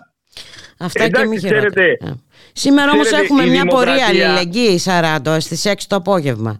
Ε, θα πάμε όλοι έξω και θα από το είμαστε Υπουργείο εκεί στην πορεία Εργασίας. αλληλεγγύη. Ναι. Έξω από το Υπουργείο Εργασίας να μας δει και η κυρία Υπουργός, η οποία βγάζει και δελτία τύπου ότι τη συκοφαντεί όλη η κοινωνία και αυτή δεν είπε τίποτα. ναι, ναι, ναι, την κακομοίρα. Να δει ότι εμείς θεωρούμε ότι τα είπε όλα η κυρία Υπουργός.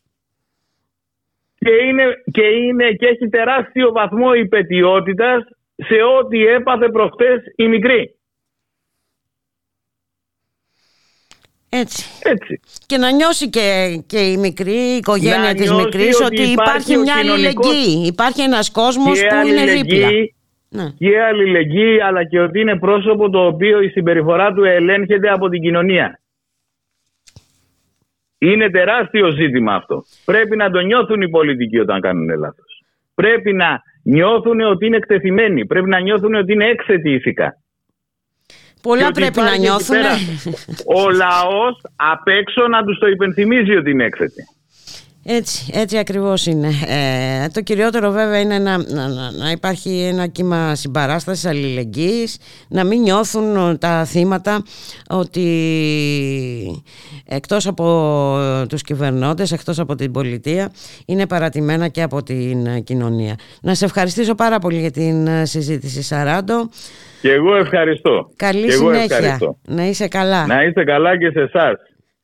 Για Να χαρά. χαιρετήσουμε και όλους τους ακροατές και να τους ευχηθούμε τα καλύτερα και καλές γιορτές, αν δεν τα πούμε. Ε, ε, έγινε. Λοιπόν, Λοιπόν, για Καλά χαρά απόγευμα. και θα Γεια τα, θα τα λέμε έτσι κι αλλιώς. βεβαίως, βεβαίως. Όποτε θέλετε. Έγινε, για χαρά.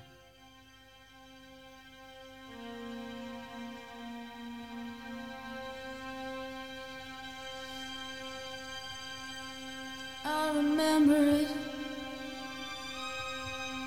in Dublin in a rainstorm, sitting in the long grass in summer, keeping warm. I remember it every restless night. We were so young then, we thought that everything we could possibly do And we moved, stolen from our very eyes. Where you went to. And tell me, when did the light die? You will rise you'll return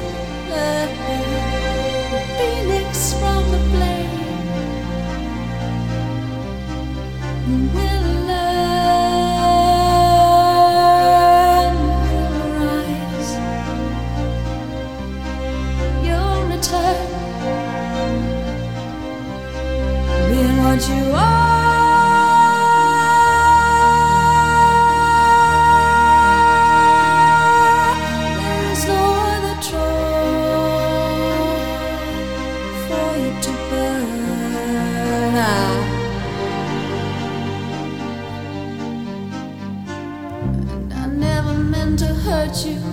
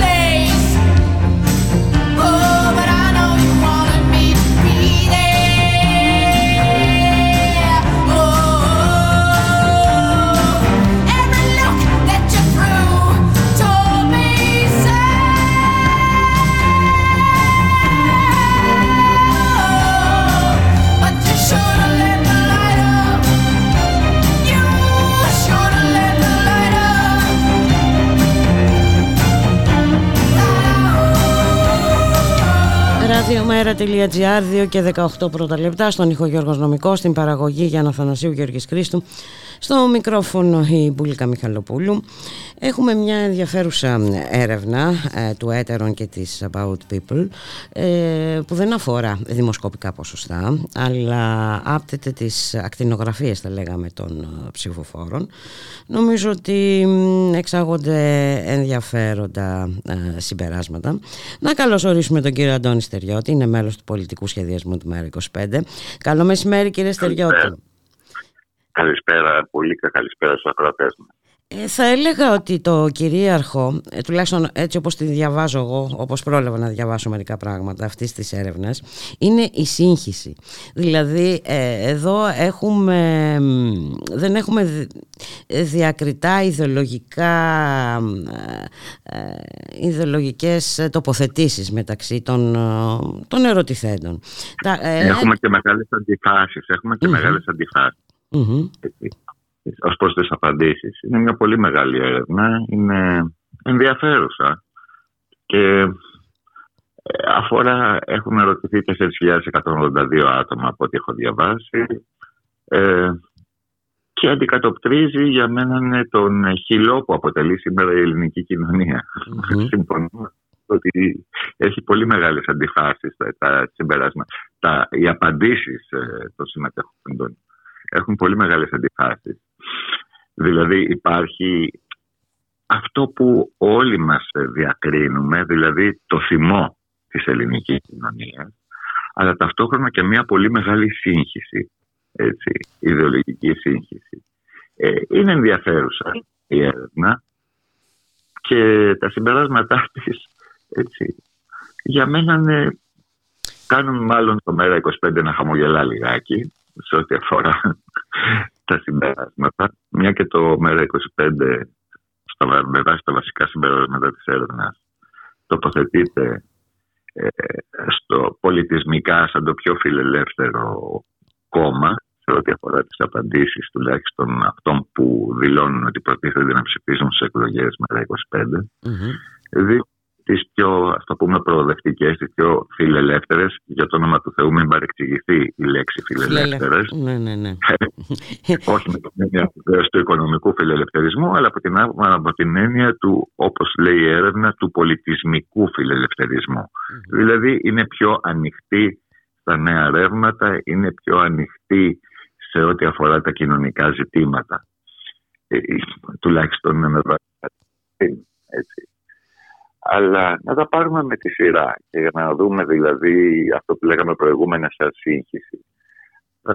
Είναι το οποίο βγαίνει είναι ότι το μεγάλο ποσοστό της ελληνικής ε, κοινωνίας είναι δυσαρεστημένη σε σχέση με την οικονομική τους κατάσταση. Το 60,1%. Ενώ ικανοποιημένοι δηλώνουν το 15,2%. Έτσι. Πολύ μεγάλη απόσταση. Ε, από αυτούς, παραδείγματος χάρη, το ψηφοφόρο του ΜΕΡΑ25, το 72% περίπου είναι δυσαρεστημένοι από τη σημερινή τους οικονομία, από τα οικονομικά τους. Mm-hmm. Και επίσης, σε σχέση με τις απαντήσεις, το μέλλον προδιαγράφεται μάλλον δυσίωνο για την πλειοψηφία των ε, Ελλήνων. Ε, το 40% λένε ότι η οικονομική τους κατάσταση τον επόμενο χρόνο αναμένεται μάλλον να χειροτερεύσει ή να χειροτερεύσει και μόνο το, το, το μισό ποσοστό από αυτό λένε ότι να βελτιωθεί, μάλλον να βελτιωθεί, το 20% έτσι. Mm-hmm. Ενώ το 40%, 40% περιμένουν να είναι μάλλον η ίδια η οικονομική τους κατάσταση. Σε ό,τι ενδιαφέρουν, το ενδιαφέρον για την πολιτική, θα έλεγα ότι αρκετά και πολύ αρκετά δηλώνουν ότι ενδιαφέρονται το 74% και ένα 25% ότι δεν ενδιαφέρονται για την πολιτική. Έτσι. Δεν είναι τυχαίο ότι αυτοί που δηλώνουν ε, ότι δεν ενδιαφέρονται για την πολιτική είναι περισσότερο προς το... Ε, αυτοί που δηλώνουν μάλλον προς τα δεξιόφερνα κόμματα. Ε, αυτό επίσης είναι κάτι το αναμενόμενο, έτσι, δεν είναι κάτι το καινούριο. σε σχέση με το πολίτευμα. Υπέρ της κοινοβουλευτικής δημοκρατίας, ότι δεν υπάρχει καλύτερο πρόβλημα, πολίτευμα παρά τα προβλήματά. Συμφωνούν το, ή μάλλον συμφωνούν το 83%. Ε, και μάλιστα αρκεί να πούμε ότι το 62% παίρνοντα χάρη των ψηφοφόρων του ΚΚΕ συμφωνεί ότι δεν υπάρχει καλύτερο πολίτευμα από την κοινοβουλευτική δημοκρατία, σύμφωνα με την έρευνα. Μάλιστα. Έτσι. Ε, τώρα, σύγχυση ε, γενικότερη, τέλος πάντων. Εντάξει. Ναι. Ιδεολογική σύγχυση. Εδώ ε, δεν ξέρω, τουλάχιστον εγώ αυτό ε, διαπιστώνω. Ότι τα όρια πια είναι πολύ ε, δυσδιάκριτα. Εκεί του λέω εμφανίζεται αυτός ο χυλός. Το, χάρη, να, για το, είναι καλύτερη δικτατορία από τη δημοκρατία σε μερικές περιπτώσεις. Ε, ε, υποτίθεται ότι διαφωνούν ότι είναι καλύτερη η δικτατορία το 85% και συμφωνούν ότι είναι καλύτερη σε μερικές περιπτώσεις η δικτατορία το 13% έτσι. Ε, το, το, η ψηφοφόρη του ΜΕΡΑ 25 παραδείγματος χάρη μόνο το 5,3% συμφωνεί. Έτσι, ενώ το 93,5% διαφωνεί σε σχέση με αυτό. Mm-hmm. το αντίστοιχο ποσοστό για τη Νέα Δημοκρατία έτσι, είναι 14,2%. Ε, για, το, για την ελληνική λύση είναι 33,3% το αντίστοιχο ποσοστό. Για το κοινάλ Πασόκ είναι 7,1%. Ε, ενδιαφέρον αυτό. Ε, τώρα, σε σχέση πάλι με την. Ε, ε, υπάρχει μια ενδιαφέρουσα ερώτηση ότι η δημοκρατία λέει στην Ελλάδα θα ήταν καλύτερη αν συμμετείχαν περισσότερο οι πολίτες μέσα από λαϊκέ συνελεύσει και δημοψηφίσματα. Εδώ είναι ενδιαφέρον ότι το ένα 50,4% συμφωνεί απόλυτα ή μάλλον συμφωνεί ένα 28,2%. Δηλαδή ότι, θα, ότι συμφωνούν ή μάλλον συμφωνούν 78,6%. Το οποίο ε, είναι μεγάλο ποσοστό. Ναι, ναι, ναι. ναι. Έτσι. Για λαϊκές συνελεύσεις και δημοψηφίσματα. Εδώ βέβαια πρέπει να πω ότι το, το, το, το ΜΕΡΑ 25 χτυπάει ε, το 92,4% των ψηφοφόρων του ΜΕΡΑ 25 συμφωνούν ότι θα ήταν καλύτερη η δημοκρατία στην Ελλάδα αν οι πολίτες ε, συμμετείχαν μέσα από λαϊκές συνελεύσεις και δημοψηφίσματα. Mm-hmm ενώ το αντίστοιχο ποσοστό στην ε, Νέα Δημοκρατία ε, ότι θα ήταν καλύτερα δηλαδή είναι επίσης σημαντικό ε, είναι στα ένα, ένα περίπου 45% ενώ μόλις το 5,5% των ψηφοφόρων του ΣΥΡΙΖΑ θα, όχι συγγνώμη και ένα 93% των ψηφοφόρων του ΣΥΡΙΖΑ θα συμφωνούσαν επίσης με αυτό ότι οι πολίτες θα ήταν καλύτερα να συμμετείχαν μέσα από λαϊκές συνελεύσεις mm. ή δημοψηφίσματα. Ε, περίεργο αυτό για αυτό το συγκεκριμένο κόμμα. Από τον τρόπο τώρα που λειτουργεί η δημοκρατία στην Ελλάδα, που είναι μια σημαντική είναι το 70% είναι δυσαρεστημένο ή μάλλον Έτσι. Και όσον αφορά την εμπιστοσύνη στους πολιτικούς θεσμούς, εκεί η δημοσκόπηση είναι καταπέλτης σχεδόν το 64% διαφωνεί με το... δεν εμπιστεύεται το θεσμό της Προεδρίας της Δημοκρατίας. Ε, ας τα ακούει αυτά η κυρία Σακελαροπούλη. και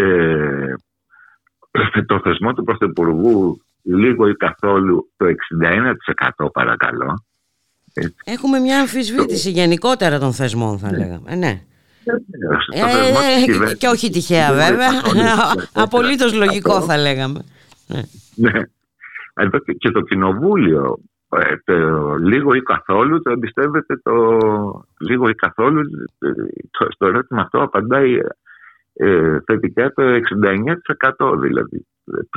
Ενώ πιστεύουν ότι η κοινοβουλευτική δημοκρατία είναι το καλύτερο ότι είναι, ναι, ναι, ναι, ναι. Εδώ, ναι. Στην Ελλάδα δεν πιστεύουν το κοινοβούλιο έτσι, οι πολίτες. Σε ό,τι αφορά επίσης την εμπιστοσύνη στα πολιτικά κόμματα, λίγο ή καθόλου παίρνει 83%. Μάλιστα. Ε, και για να μην μπούμε για το θεσμό της δικαιοσύνης, λίγο ή καθόλου το 70% παίρνει, 69% για να ειμαι ακριβεί. Τα μέσα μαζικής ενημέρωσης λίγο ή καθόλου το 91,6%. Τρομακτικό ποσοστό. Ε, ε, Τρομακτικό και υγιές θα έλεγα. είναι μέσα στι φάσει αυτές που λέμε. Έτσι. Περιτώ να σου πω ότι την εμπιστοσύνη προς τα μέσα μαζικής ενημέρωσης ε, απαντάει θετικά ότι το εμπιστεύεται το 2,6% των ψηφοφόρων του, του ΜΕΡΑ25. το 2,6% μόλις. Τις ανεξάρτητες αρχές λίγο ή καθόλου το 65%. Έτσι βλέπουμε ότι. Ε, μια αμφισβήτηση των θεσμών. Μια, ναι, ναι, ναι. Απόλυτη. απόλυτη και, και, με, και με πολύ μεγάλα ποσοστά. Και εδώ, δηλαδή, αν θέλουμε τώρα να μπούμε στις αντιφάσεις, τι μεγάλε που πιάνει αυτή η έρευνα. Mm-hmm. Και αυτό είπα, η ελληνική κοινωνία είναι μάλλον ε, ένα σκυλό σήμερα. Ναι, ναι. Λοιπόν, είναι υποσύγχυση και νομίζω ότι δεν είναι τυχαίο, ε, ε, ε Αντώνη. Καθόλου, καθόλου. Εξάλλου αυτή η τακτική της σύγχυσης ε, ακολουθείται χρόνια τώρα. Έτσι. και όταν βλέπουμε τώρα ιδεολογικές ε, ε, επανατοποθετήσεις, όταν βλέπουμε αλλαγή στρατοπέδων, όταν βλέπουμε ε, λεγόμενα αριστερά κόμματα να εφαρμόζουν μια α, επί της ουσίας δεξιά πολιτική, ε, νομίζω ότι είναι λογικό, λογική η σύγχυση. Ακριβώς, ακριβώς. Τον παράζει των μέσων μαζικής ενημέρωσης και την πλήση εγκεφάλου που αυτά δημιουργούν, τον πόλεμο η προσπάθεια να εμβολιαστεί στο DNA του ελληνικού πληθυσμού ο νέο φιλελευθερισμό και η τίνα, there is no alternative, δεν υπάρχει εναλλακτική λύση μέσα από τα κεφάλια. Mm-hmm. Το θέμα της Ευρωπαϊκής Ένωσης, η αποτίμηση είναι θετική ή μάλλον θετική του 65%. Έτσι. Και μόνο το 32% φαίνεται να έχει αρνητική αποτίμηση. Mm-hmm. Ενώ κάτω σε μια σειρά από επιμέρους παράγοντες οι οποίοι έχουν καθοριστεί από την Ευρωπαϊκή. Από... Ναι, ναι, ναι. Η απαντήση είναι καταπέλτη. Ενώ παραδείγματος χάρη να παραμείνουμε στο ευρώ εμφανίζεται το 69,4% και μόνο το 20%, το 21% να επιστρέψουμε στην δραχμή. Παρακάτω σε μια ε, σειρά από ερωτήσεις ε, εκεί, εκεί πέρα η, η, η κατάσταση ανατρέπεται. Ακόμα και στα, στα σημεία αυτά ε, του τι θα, ε, ανεξάρτητα λέει από το τι θα ψηφίζατε σε εκλογές, ε, ποιος από τους ιδεολογικούς χαρακτηρισμούς ταιριάζει καλύτερα στις δικές σας ιδέες, βλέπουμε ότι προηγείται ε, ο φιλελευθερισμός Δημοκρατικό Κέντρο με 19,7%, το κέντρο δηλαδή, ακολουθεί η Δημοκρατία με 18,2%, ο Δημοκρατικός Σοσιαλισμός με 16%, ε, η οικολογία 5,4% και ο κομμουνισμός 5,1%. Ο νεοφιλελευθερισμός μόνο 7,3%. Ο συντηρητισμός μόνο 3,5%. Έτσι. Mm-hmm. αν τον προσθέσουμε στον ελευθερισμό, δηλαδή μοιάζουν μαζί αυτά προστιθέμενα και τον εθνικισμό μας κάνει ένα σκάρτο 20%. Πράγμα που σημαίνει ότι σε γενικές γραμμές η κοινωνία μας παραμένει δημοκρατικά προσανατολισμένη. Ε, ασχέτως των μέρους συγχύσεων και τα λοιπά. Ε. Ακριβώς, ακριβώς. Και ενώ εμφανίζονται επίσης με ένα μεγάλο ποσοστό να, να λέει ότι ε, ούτε η, η, κεντροαριστερά ξέρω εγώ παίρνει ένα ευρύ, είναι το ιδεολογικό ρεύμα που θα μπορούσε να διασφαλίσει περισσότερο και ένα καλύτερο μέλλον για την Ελλάδα 36% λένε η κεντροαριστερά ή η αριστερά, mm-hmm. ένα 31,5% κεντροδεξιά ή η δεξιά, καμία εκ των δύο είναι 27,6%. Παρακάτω στις ε, επιμέρους ε, απαντήσεις είναι ε, λιγάκι ε, αυτά τα ανατρέπονται. Mm-hmm. Π.χ. για τις αμυντικές δαπάνες ένα συντριπτικό 62,7% υποστηρίζει την άποψη ότι οι αμυντικές δαπάνες πρέπει να μειωθούν ώστε να δοθεί μεγαλύτερο βάρος σε τομείς όπως η υγεία, η παιδεία και οι κοινωνικές Και μόνο το 27,4% λέει ότι πρέπει να αυξηθούν οι αμυντικές δαπάνες ώστε να προστατευτούν καλύτερα η εθνική ακαιρεότητα. Βλέπουμε εδώ ότι την πανοκρουσία των μέσων ενημέρωσης και της κυβέρνησης, αλλά και όλων των συστημικών κομμάτων υπέρ των υπερεξοπλισμών και τα δισεκατομμύρια, όλα αυτά για τα F-35, για τις κορβέτες, για τις φρεγάτες, για τις μελαρά, για, τα, για την αναβάθμιση των ε, F-16 και όλα αυτά, παρόλη αυτή την ιδεολογική πλήση και την επίκληση του προαιώνιου εχθρού για αυτές τις πολεμικές business που απορροφούν δισεκατομμύρια δισεκατομμυρίων, από τις κοινωνίες, σε βάρος των κοινωνικών δαπανών, μόνο το 27,4% έχει πιστεί. Έτσι. Το οποίο είναι αρκετά σημαντικό. Είναι αρκετά σημαντικό, νομίζω. Και σε ό,τι αφορά το, παραδείγματος χάρη τη θρησκεία και το αν ε, οι ψηφοφόροι οι ψηφοφόροι λένε για το, ότι το 1,51% λέει ότι η θρησκεία είναι σημαντική για τη ζωή του και ένα 29% ότι ε, η θρησκεία δεν είναι σημαντική για τη ζωή του και ένα 15,8% δηλώνει καθαρά άθεος. Τώρα αυτό ε, έχει ιδιαίτερη σημασία το να πούμε ότι ανάμεσα στους ψηφοφόρους του ΜΕΡΑ25 ε, έχει το ρεκόρ σε ό,τι αφορά το, τις απαντήσεις στο είμαι άτομο για το οποίο η θρησκεία δεν είναι σημαντική στη ζωή μου mm-hmm. είναι 22,5% ενώ ένα 45% δηλώνει ότι είναι άθεο από τους ψηφοφόρους του ΜΕΡΑ25. Ε, αυτό είναι αρκετά ενδιαφέρον στοιχείο. Δεν είχα... Είναι πρώτη φορά που βλέπω σε μια δημοσκόπηση. Έτσι. Σε ό,τι αφορά το δικαίωμα σε συγκεντρώσεις και σε διαδηλώσεις, ε, αν πρέπει να περιορίζεται όταν απειλείται η δημόσια τάξη, διαφωνεί το ένα περίπου 50%, ένα 49,5%. Ενώ φαίνεται να συμφωνεί ένα 47,3%. Εδώ φαίνεται μια 50-50 περίπου, περίπου διάσπαση των απαντήσεων. Ενώ αν το δικαίωμα σε συγκεντρώσει και διαδηλώσει πρέπει να περιορίζει, πρέπει να. εάν είναι πολύ βίαιη η αστυνομία όταν υπάρχουν συγκεντρώσει και διαδηλώσεις, συμφωνεί το 68%. Μάλιστα. Εδώ δεν υπάρχει διάσπαση, αλλά όλοι συμφωνούν ότι ενάντια στη δράση της αστυνομίας ε, και στη βιότητα της αστυνομίας στις ε, διαδηλώσεις συγκεντρώσεις. Και εδώ πρέπει να πούμε ότι οι ψηφοφόροι του ΜΕΡΑ25 είναι συντριπτικά συμφωνούν με αυτή την άποψη. Είναι 95,4% των ψηφοφόρων του. Είναι το ρεκόρ δηλαδή μεταξύ των ψηφοφόρων των κομμάτων και εδώ. Σε ό,τι αφορά πάλι μετά σε επιμέρους κοινωνικής φύσης ε, ερωτήματα σχετικά με τη θανατική ποινή όπου και εδώ το... Ε, και εδώ έχουμε ενδιαφέροντα συμπεράσματα πάντως, ε, ενδιαφέροντες απαντήσεις. Τη θανατική ποινή το 52,6% και συμφωνεί το 44,2%. Μεγάλο ποσοστό.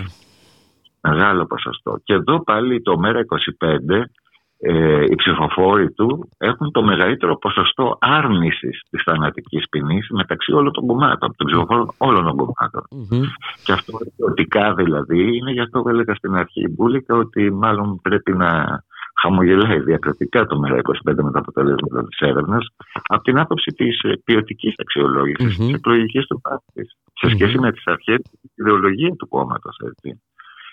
Σε... Α, Εκείνο που λέγαμε σε σχέση και με τις αντιφάσεις. Ναι, ε, ε γιατί ε, βλέπουμε αντιφάσεις, ε, παραδείγματος χάρη, ε, καταρχάς πλέον είναι δυσδιάκριτα για τους ε, πολίτες, και είναι απολύτως λογικό για μένα, ε, τα όρια μεταξύ αριστεράς δεξιάς. Έτσι. Ε, θε... Πάνω σε αυτό, η λέξη καπιταλισμός, λέει, σας αντιπροσωπεύει σε εσάς κάτι καλό ή κακό. Το ότι αντιπροσωπεύει κάτι κακό απαντάει το 61,2%.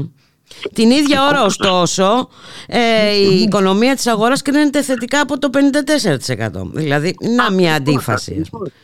Ναι, ναι, ναι, ναι, τεράστια αντίφαση. Έτσι. Τεράστια αντίφαση. Και εδώ να σου πω, ας πούμε, από τους ψηφοφόρους του 25, μόνο το 11,4% αντιπροσωπεύει κάτι καλό. Ο, ο καπιταλισμός. Ενώ οι ψηφοφόρους της Νέας Δημοκρατίας είναι το 59,3% αντιπροσωπεύει κάτι καλό.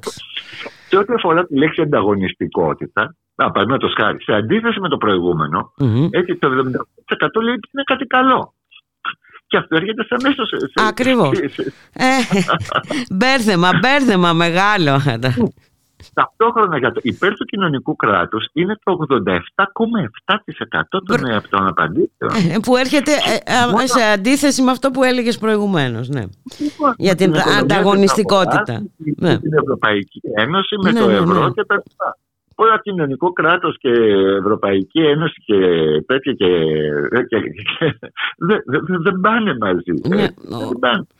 Ναι, αυτό Και σημαίνει πέρα- λοιπόν ότι εντάξει, κάποια πράγματα μ, ε, νομ- είναι δικαιολογημένο πάντως αυτό. Μα και το μόνο θέμα το είναι γεγονός. να τα Αν ξεκαθαρίσουμε τα ζητήματα. Η, η απάντηση λέει στη λέξη μνημόνιο, αν είναι κα- για σας κάτι καλό ή κακό. Ναι. Το 88% λέει κάτι κακό. Ενώ όπως είδαμε προηγούμενα, το 61% Θέλει είναι υπέρ της Της Ευρωπαϊκής Ευρωπαϊκής... Ένωσης Ναι, ναι, ναι. υπέρ του ευρώ. Ενώ ευρώ και μνημόνια πάνε μαζί. Πάνε μαζί. Είσαι, ε, Σχιζοφρένεια. Τώρα για, το μέρα- για το μέρα 25 το, κάτι, το κακό έτσι, είναι ε, μνημόνιο και κακό είναι το, η απάντηση το 93,3% των- των ε, δυνάμεων ψηφοφόρων του. Έτσι. Μάλιστα. Περιτώ να σου πω ότι ακόμα και στη Νέα Δημοκρατία ότι είναι κάτι κακό η λέξη μνημόνιο είναι το 81,1% των ψηφοφόρων της Νέας Δημοκρατίας λένε ότι το μνημόνιο είναι κάτι κακό. Και Μάλιστα. μόνο το 13,7% λένε ότι είναι κάτι καλό. Έτσι. Α, τι να σου πω. Ε, Σε ό,τι ναι. αφορά τις ιδιωτικοποιήσεις, ότι είναι κάτι κακό είναι το 57,1% είναι ενάντια στη ιδιωτικοποίηση. Μμμ. Έτσι. Ε, ενώ υπέρ είναι το 78, το 79, κόμμα κάτι της Νέας Δημοκρατίας και μόνο το 3,7% του, του ΜΕΡΑ 25. Μάλιστα. Αρκεί να σου πω ότι ο ψηφοφόρο του Κουκουέ 6,5% είναι υπέρ των ιδιωτικοποιήσεων. Ενώ του ΜΕΡΑ 25 είναι μόνο το 3,7%. Έχει το χαμηλότερο ποσοστό υποστήριξης ιδιωτικοποιήσεων μεταξύ όλων των, των κομμάτων. Το ΜΕΡΑ 25. Πω, πω. Ε, οπότε μ, δεν ξέρω τι συμπεράσματα ε, ένα, τι γενικό συμπέρασμα θα μπορούσε να εξαχθεί από τα συγκεκριμένα ευρήματα ε, σίγουρα το ένα υπάρχει- συμπέρασμα είναι ότι υπάρχει μ, Οικονομική απεσιοδοξία και η αυτό- αρχή. ναι, Έτσι. Και ενώ η κοινοβουλευτική δημοκρατία εμφανίζει ψηλά ποσοστά αποδοχής, υπάρχει αμφισβήτηση απόλυτη δυσανέστηση για όλων τον των τρόπο θεσμών που ναι, ναι, ναι. η δημοκρατία όλων των θεσμών έχουν ε, στην κυριολεξία κατα... καταπέσει στη συνείδηση του κόσμου, Μμμ. έχουν εξευτελιστεί. Και αυτό είναι ένα μεγάλο κατόρθωμα των ε, κυβερνητικών μνημονιακών κομμάτων, όπως Μμμ. λέμε, που κυβέρνησαν τη χώρα όλα τα τελευταία χρόνια. Ε, με την κυβέρνηση Μητσοτάκη να δίνει τα ρέστα της εντάξει, σε ό,τι αφορά δικαιώματα κτλ. Και, και θεσμούς ναι. ότι η Νέα Δημοκρατία και η Πασόκ αποτελούν τους πιο κύριους ε, συστημικούς πόλους στήριξης του πολιτικού συστήματος. Μμμ. Έτσι. Ότι ενώ η μεγάλη πλειοψηφία του ελληνικού πληθυσμού παραμένει φιλοευρωπαϊκή και η άποψη επιστροφής στη δραχμή ε, είναι Μειοψηφική. μειοψηφική, Μμ. ταυτόχρονα έτσι υπάρχει ευρύτατη απόρριψη μνημονίων, ιδιωτικοποιήσεων ε, και του νεοφιλελευθερισμού ε, σαν ιδεολογικό ρεύμα. Μμμ. Έτσι. Και ενώ λένε ότι η πλειοψηφία πολιτών λέει ότι δεν, η διάκριση σε αριστερά και δεξιά δεν ανταποκρίνεται στη σημερινή εποχή. ναι, ναι. Ε, ταυτόχρονα όμως οι απαντήσεις που δίνουν στους επιμέρους τομείς Μμμ. στους επιμέρους τομείς είναι αντιφατικές σε σχέση με αυτό και υπάρχει σαφώς μια δια, ε, στις απαντήσεις τους μια διάκριση μεταξύ αριστεράς και δεξιάς. Μμμ. Έτσι. Ε, μόνο που δεν το έχουν καταλάβει ούτε οι ίδιοι. Θα έλεγα εγώ. Ε, Ακριβώς, ακριβώς. Ακριβώς. Τώρα ε, Μάλιστα. υπάρχουν... ε, μ, τώρα, Νέα Δημοκρατία και Πασόκ είναι, εμφανίζονται πιο πολύ πολύ συλλεκτικά και κατακαιρματισμένα ιδεολογικά, παρουσιάζουν, έτσι. Μμμ. Το 25 παρουσιάζει πολύ μικρότερη ιδεολογική πολυσυλλεκτικότητα, Μμμ. έτσι. Ε, είναι πολύ πιο συνταγές ε, οι ψηφοφόροι του ΜΕΡΑ25 σε ό,τι αφορά τις, ε, τις απαντήσεις τους. Μμμ. Ε, εκείνο το οποίο τονίζουν ε, στο, ε, στο, σε ό,τι αφορά το, το, το ΜΕΡΑ25 είναι ότι συνιστά να σου λέω ακριβώς όπως το λένε οι, οι μελετητές της, αυτοί που έκαναν την, την έρευνα, Μμμ. έτσι, και το ΜΕΡΑ25 συνιστά συνολικά μια ιδεολογικά και πολιτικά πιο αριστερή εκδοχή σε σχέση με το ΣΥΡΙΖΑ Ε, και αποτελεί το κόμμα του πολιτισμικού φιλελευθερισμού στην Ελλάδα, καθώς οι θέσει των εκλογέων του είναι πιο προωθημένες από τις αντίστοιχες του συνόλου των άλλων κομμάτων. Μάλιστα. Αυτά θα μπορούσαμε να πούμε. Ναι, ε, είναι όμως πολύ ενδιαφέροντα ε, ε, τα ευρήματα. Επιβεβαιώνει, επιβεβαιώνει αυτό το οποίο ήδη ξέραμε, τε- τη σύγχυση του κόσμου. Ναι, βέβαια. Έτσι. Ε, Σε ναι. όλα αυτά τα, τα πράγματα. Σου λέω, είναι για να χαμόγελα σε ό,τι αφορά το μέλλον. Μμμ. Και με τα ποιοτικά χαρακτηριστικά, με την ποιοτική ανάλυση που προσπαθήσαμε να κάνουμε εν συντομία των αποτελεσμάτων αυτής της έρευνα Μμμ. και θέλει δουλειά. Οπωσδήποτε θέλει δουλειά. Είναι food for thought που λέμε, είναι τροφή για σκέψη. Πολύ Ναι, αυτή. πράγματι θέλει δουλειά και μ, θέλει ξεκαθάρισμα των πραγμάτων. Δηλαδή ε, ε, δεν είναι τυχαία γιατί ε, σκοπίμως ακολουθείται μια διγλωσία ε, από τα, ε, τα συστημικά, από τα κόμματα τώρα, τα μνημονιακά. Και μ, εντάξει, αυτό το, το μπέρδεμα που παρατηρείται και αυτή η σύγχυση είναι απολύτως ε, δικαιολογημένη. Αλλά ε, νομίζω εντάξει, ε, τα πράγματα ε, αν λέγονται ε, ξεκάθαρα έτσι, θα έχουμε και, απο- και, και διαφορετικά μ, αποτελέσματα. Ναι, ναι, ναι, ναι, σίγουρα, σίγουρα. Σίγουρα. Και Ε, Το βλέπουμε ήδη από αυτά που μας είπες ό,τι αφορά τους ο, ψηφοφόρους του Μέρα 25. Σαφώς, σαφώς. Δηλαδή και για ένα νέο κόμμα το οποίο δεν έχει μεγάλη οργανωτική δυνατότητα, Μμμ. έτσι, ακριβώς για, για νέο κόμμα. Και να έχω άποψη το γεγονός ότι έχει τις πιο ε, συμπαϊκή από την Ακριβώς. άποψη ιδεολογική και αξιακή ε, συμπεριφορά των ψηφοφόρων του, αυτό είναι ε, για μένα ε, μια μικρή έκπληξη. Πολύ θετική, έτσι, θετικά την λαμβάνω και την αξιολογώ, αλλά και μια μικρή έκπληξη. Θα περίμενα δηλαδή πολύ μεγαλύτερες αποκλήσεις και πολύ μεγαλύτερη ε, σύγχυση να εκφράζεται ακριβώς για ένα κόμμα το οποίο έχει μικρό ιστορικό βάθος. Έτσι, σαν συγκρότηση μιλάω, δεν Μμμ, μιλάω σαν μμμ. ρεύμα. Ένα κόμμα δηλαδή το οποίο έγινε γνωστό στο ελληνικό κοινό από το 19 και μετά που κατάφερε να μπει στη Βουλή, έτσι. Και αυτό είναι κάτι Ναι. πολύ θετικό ε, ως βάση. Οπωσδήποτε, οπωσδήποτε είναι πολύ θετικό η ως βάση. Πολύ θετικό. Παραδείγματος Έχει χάρη, ποιότητα. πώς να μην υπάρχει σύγχυση στους ψηφοφόρους του ΣΥΡΙΖΑ, π.χ. Έτσι. Όταν ε, άλλο είναι το αφήγημα, άλλη είναι η πρακτική. Ναι. Ακριβώς, Θα μπορούσαμε ακριβώς. να πούμε πολλά α, ακόμη, ε, αλλά η ώρα έχει πάει και ε, τρεις παρατέταρτο. Να σε ευχαριστήσω πάρα πολύ, μ, Αντώνη.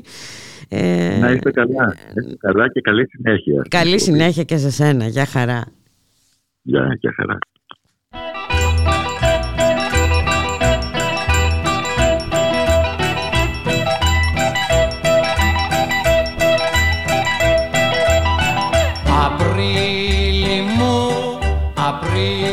Ξανθέ και Μάη μη ρωτάτε καρδιά μου πως ανέ Καρδιά μου πως, καρδιά μου πως αντέχεις. Μέσα στην τόση αγάπη και στις τόσες ομορφιές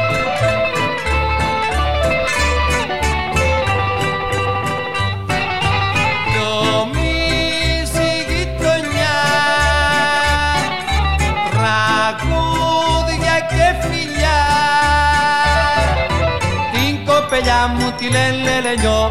Την κοπελιά μου τη λένε λενιό. Την κοπελιά μου τη λένε λενιό. Θα το έχω μυστικό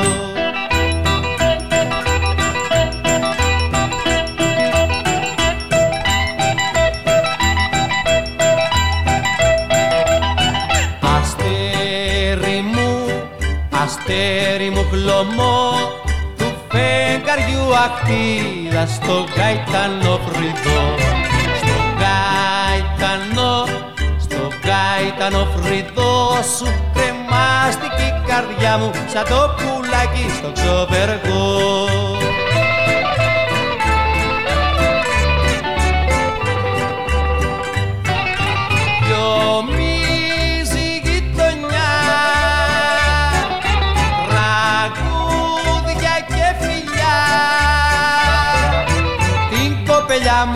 λένε λενιό Την κοπελιά μου τη λένε λενιό Την κοπελιά μου τη λένε λενιό Μα το έχω μυστικό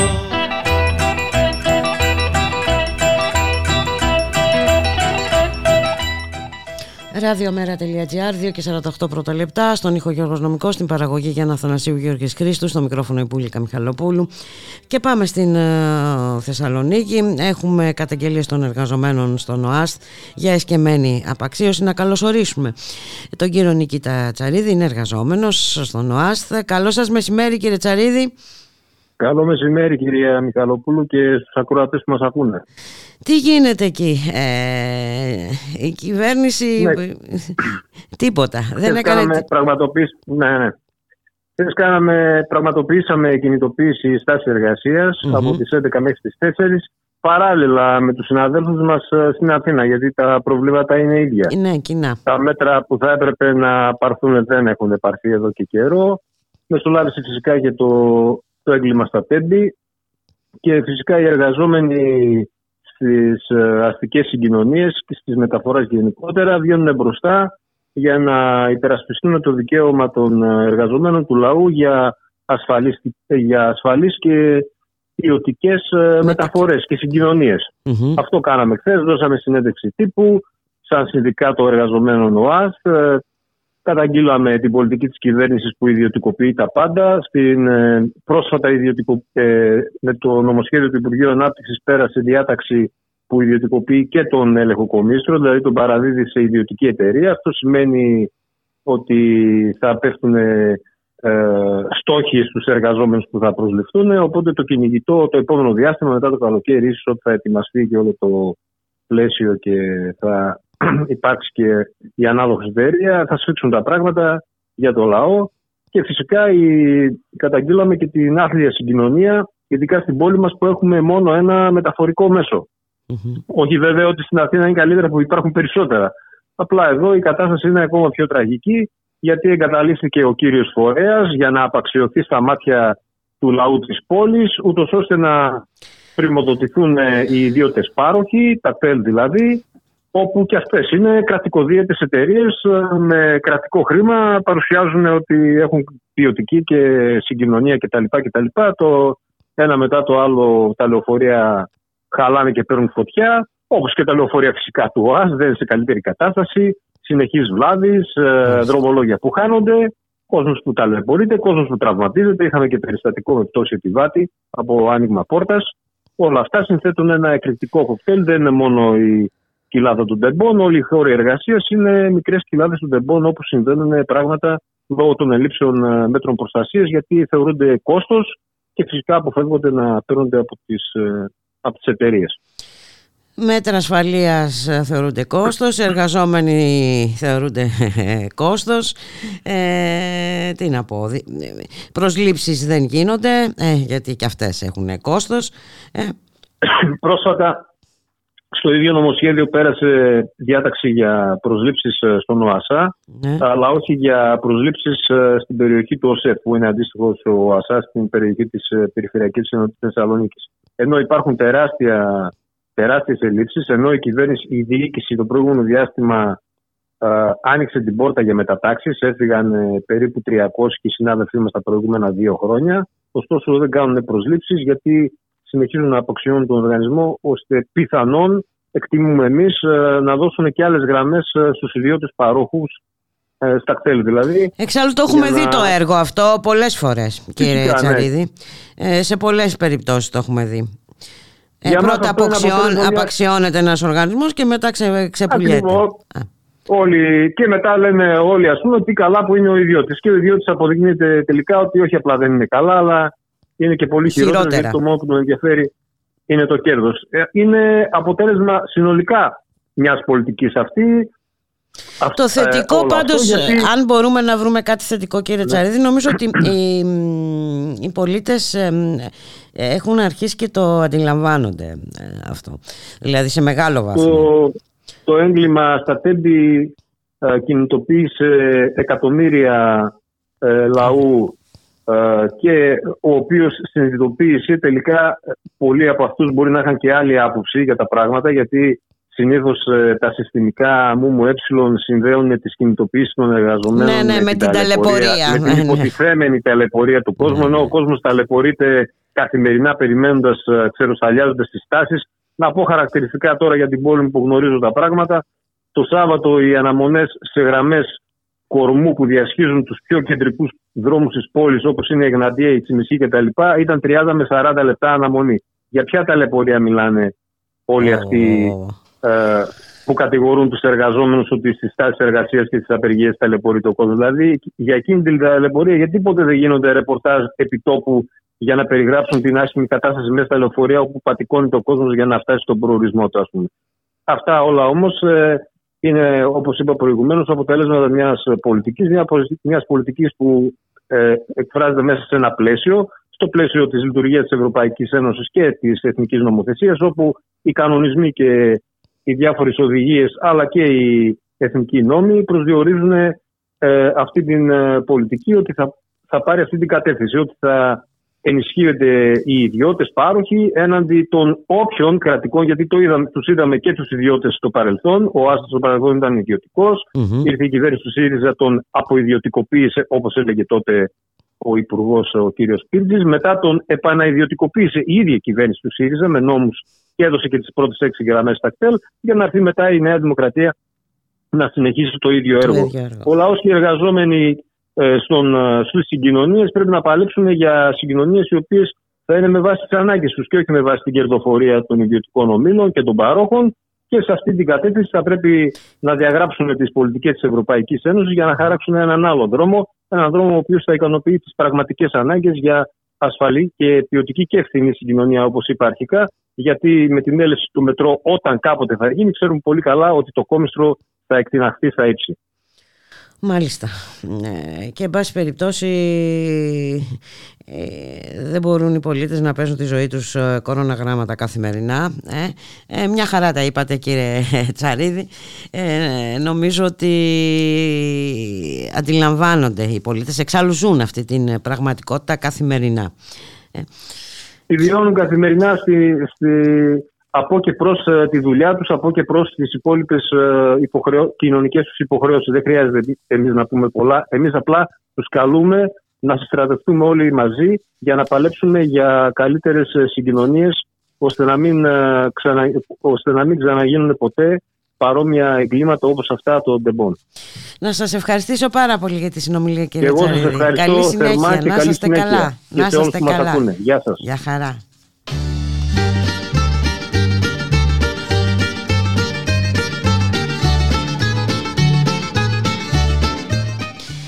Και με Γρηγόρη Μπιθικότσι και πάλι, με Γρηγόρη Μπιθικότσι που μια μέρα σαν και αυτή το 2005 έφυγε από τη ζωή. Σας αποχαιρετούμε, να σας ευχηθούμε να είσαστε όλες και όλοι καλά. Καλό απόγευμα, καλό Σαββατοκύριακο και καλό σε αυτό το πραγμάτων θα τα πούμε τη Μεγάλη Δευτέρα στη μία. Γεια χαρά. Να έρχεσαι και εσύ πρωί και βράδυ σαν μικρή δροσοσταλιά Ήρθες μια βράδια με τον αγέρα αναστέναξη η καρδιά. Σου πάμε λαχτάρα καλησπέρα και μου είπες έχε γεια Μίλησέ μου, μίλησέ μου, δεν σε φίλησα ποτέ μου. Μίλησέ μου, μίλησέ μου, πως να σε ξεχάσω Θεέ μου. Μίλησέ μου, μίλησέ μου, δεν σε φίλησα ποτέ μου. Μίλησέ μου, μίλησέ μου, μόνο στον όνειρό μου σε φιλώ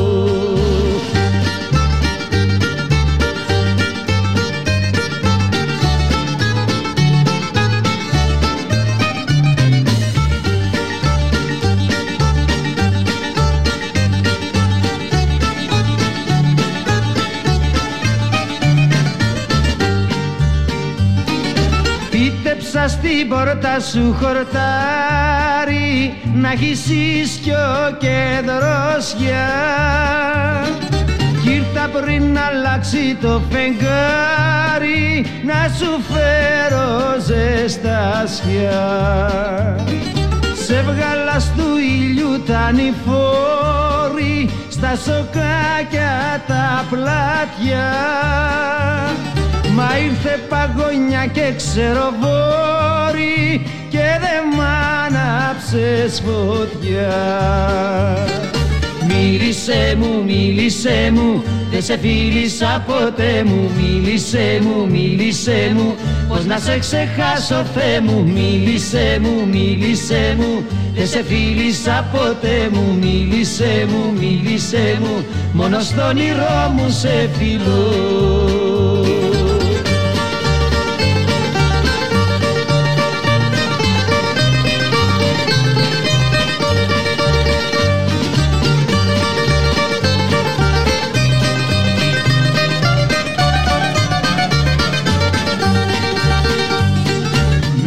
Μίλησέ μου, μίλησέ μου, δεν σε φίλησα ποτέ μου Μίλησέ μου, μίλησέ μου, πως να σε ξεχάσω Θεέ μου Μίλησέ μου, μίλησέ μου, δεν σε φίλησα ποτέ μου Μίλησέ μου, μίλησέ μου, μόνο στον όνειρό μου σε φιλώ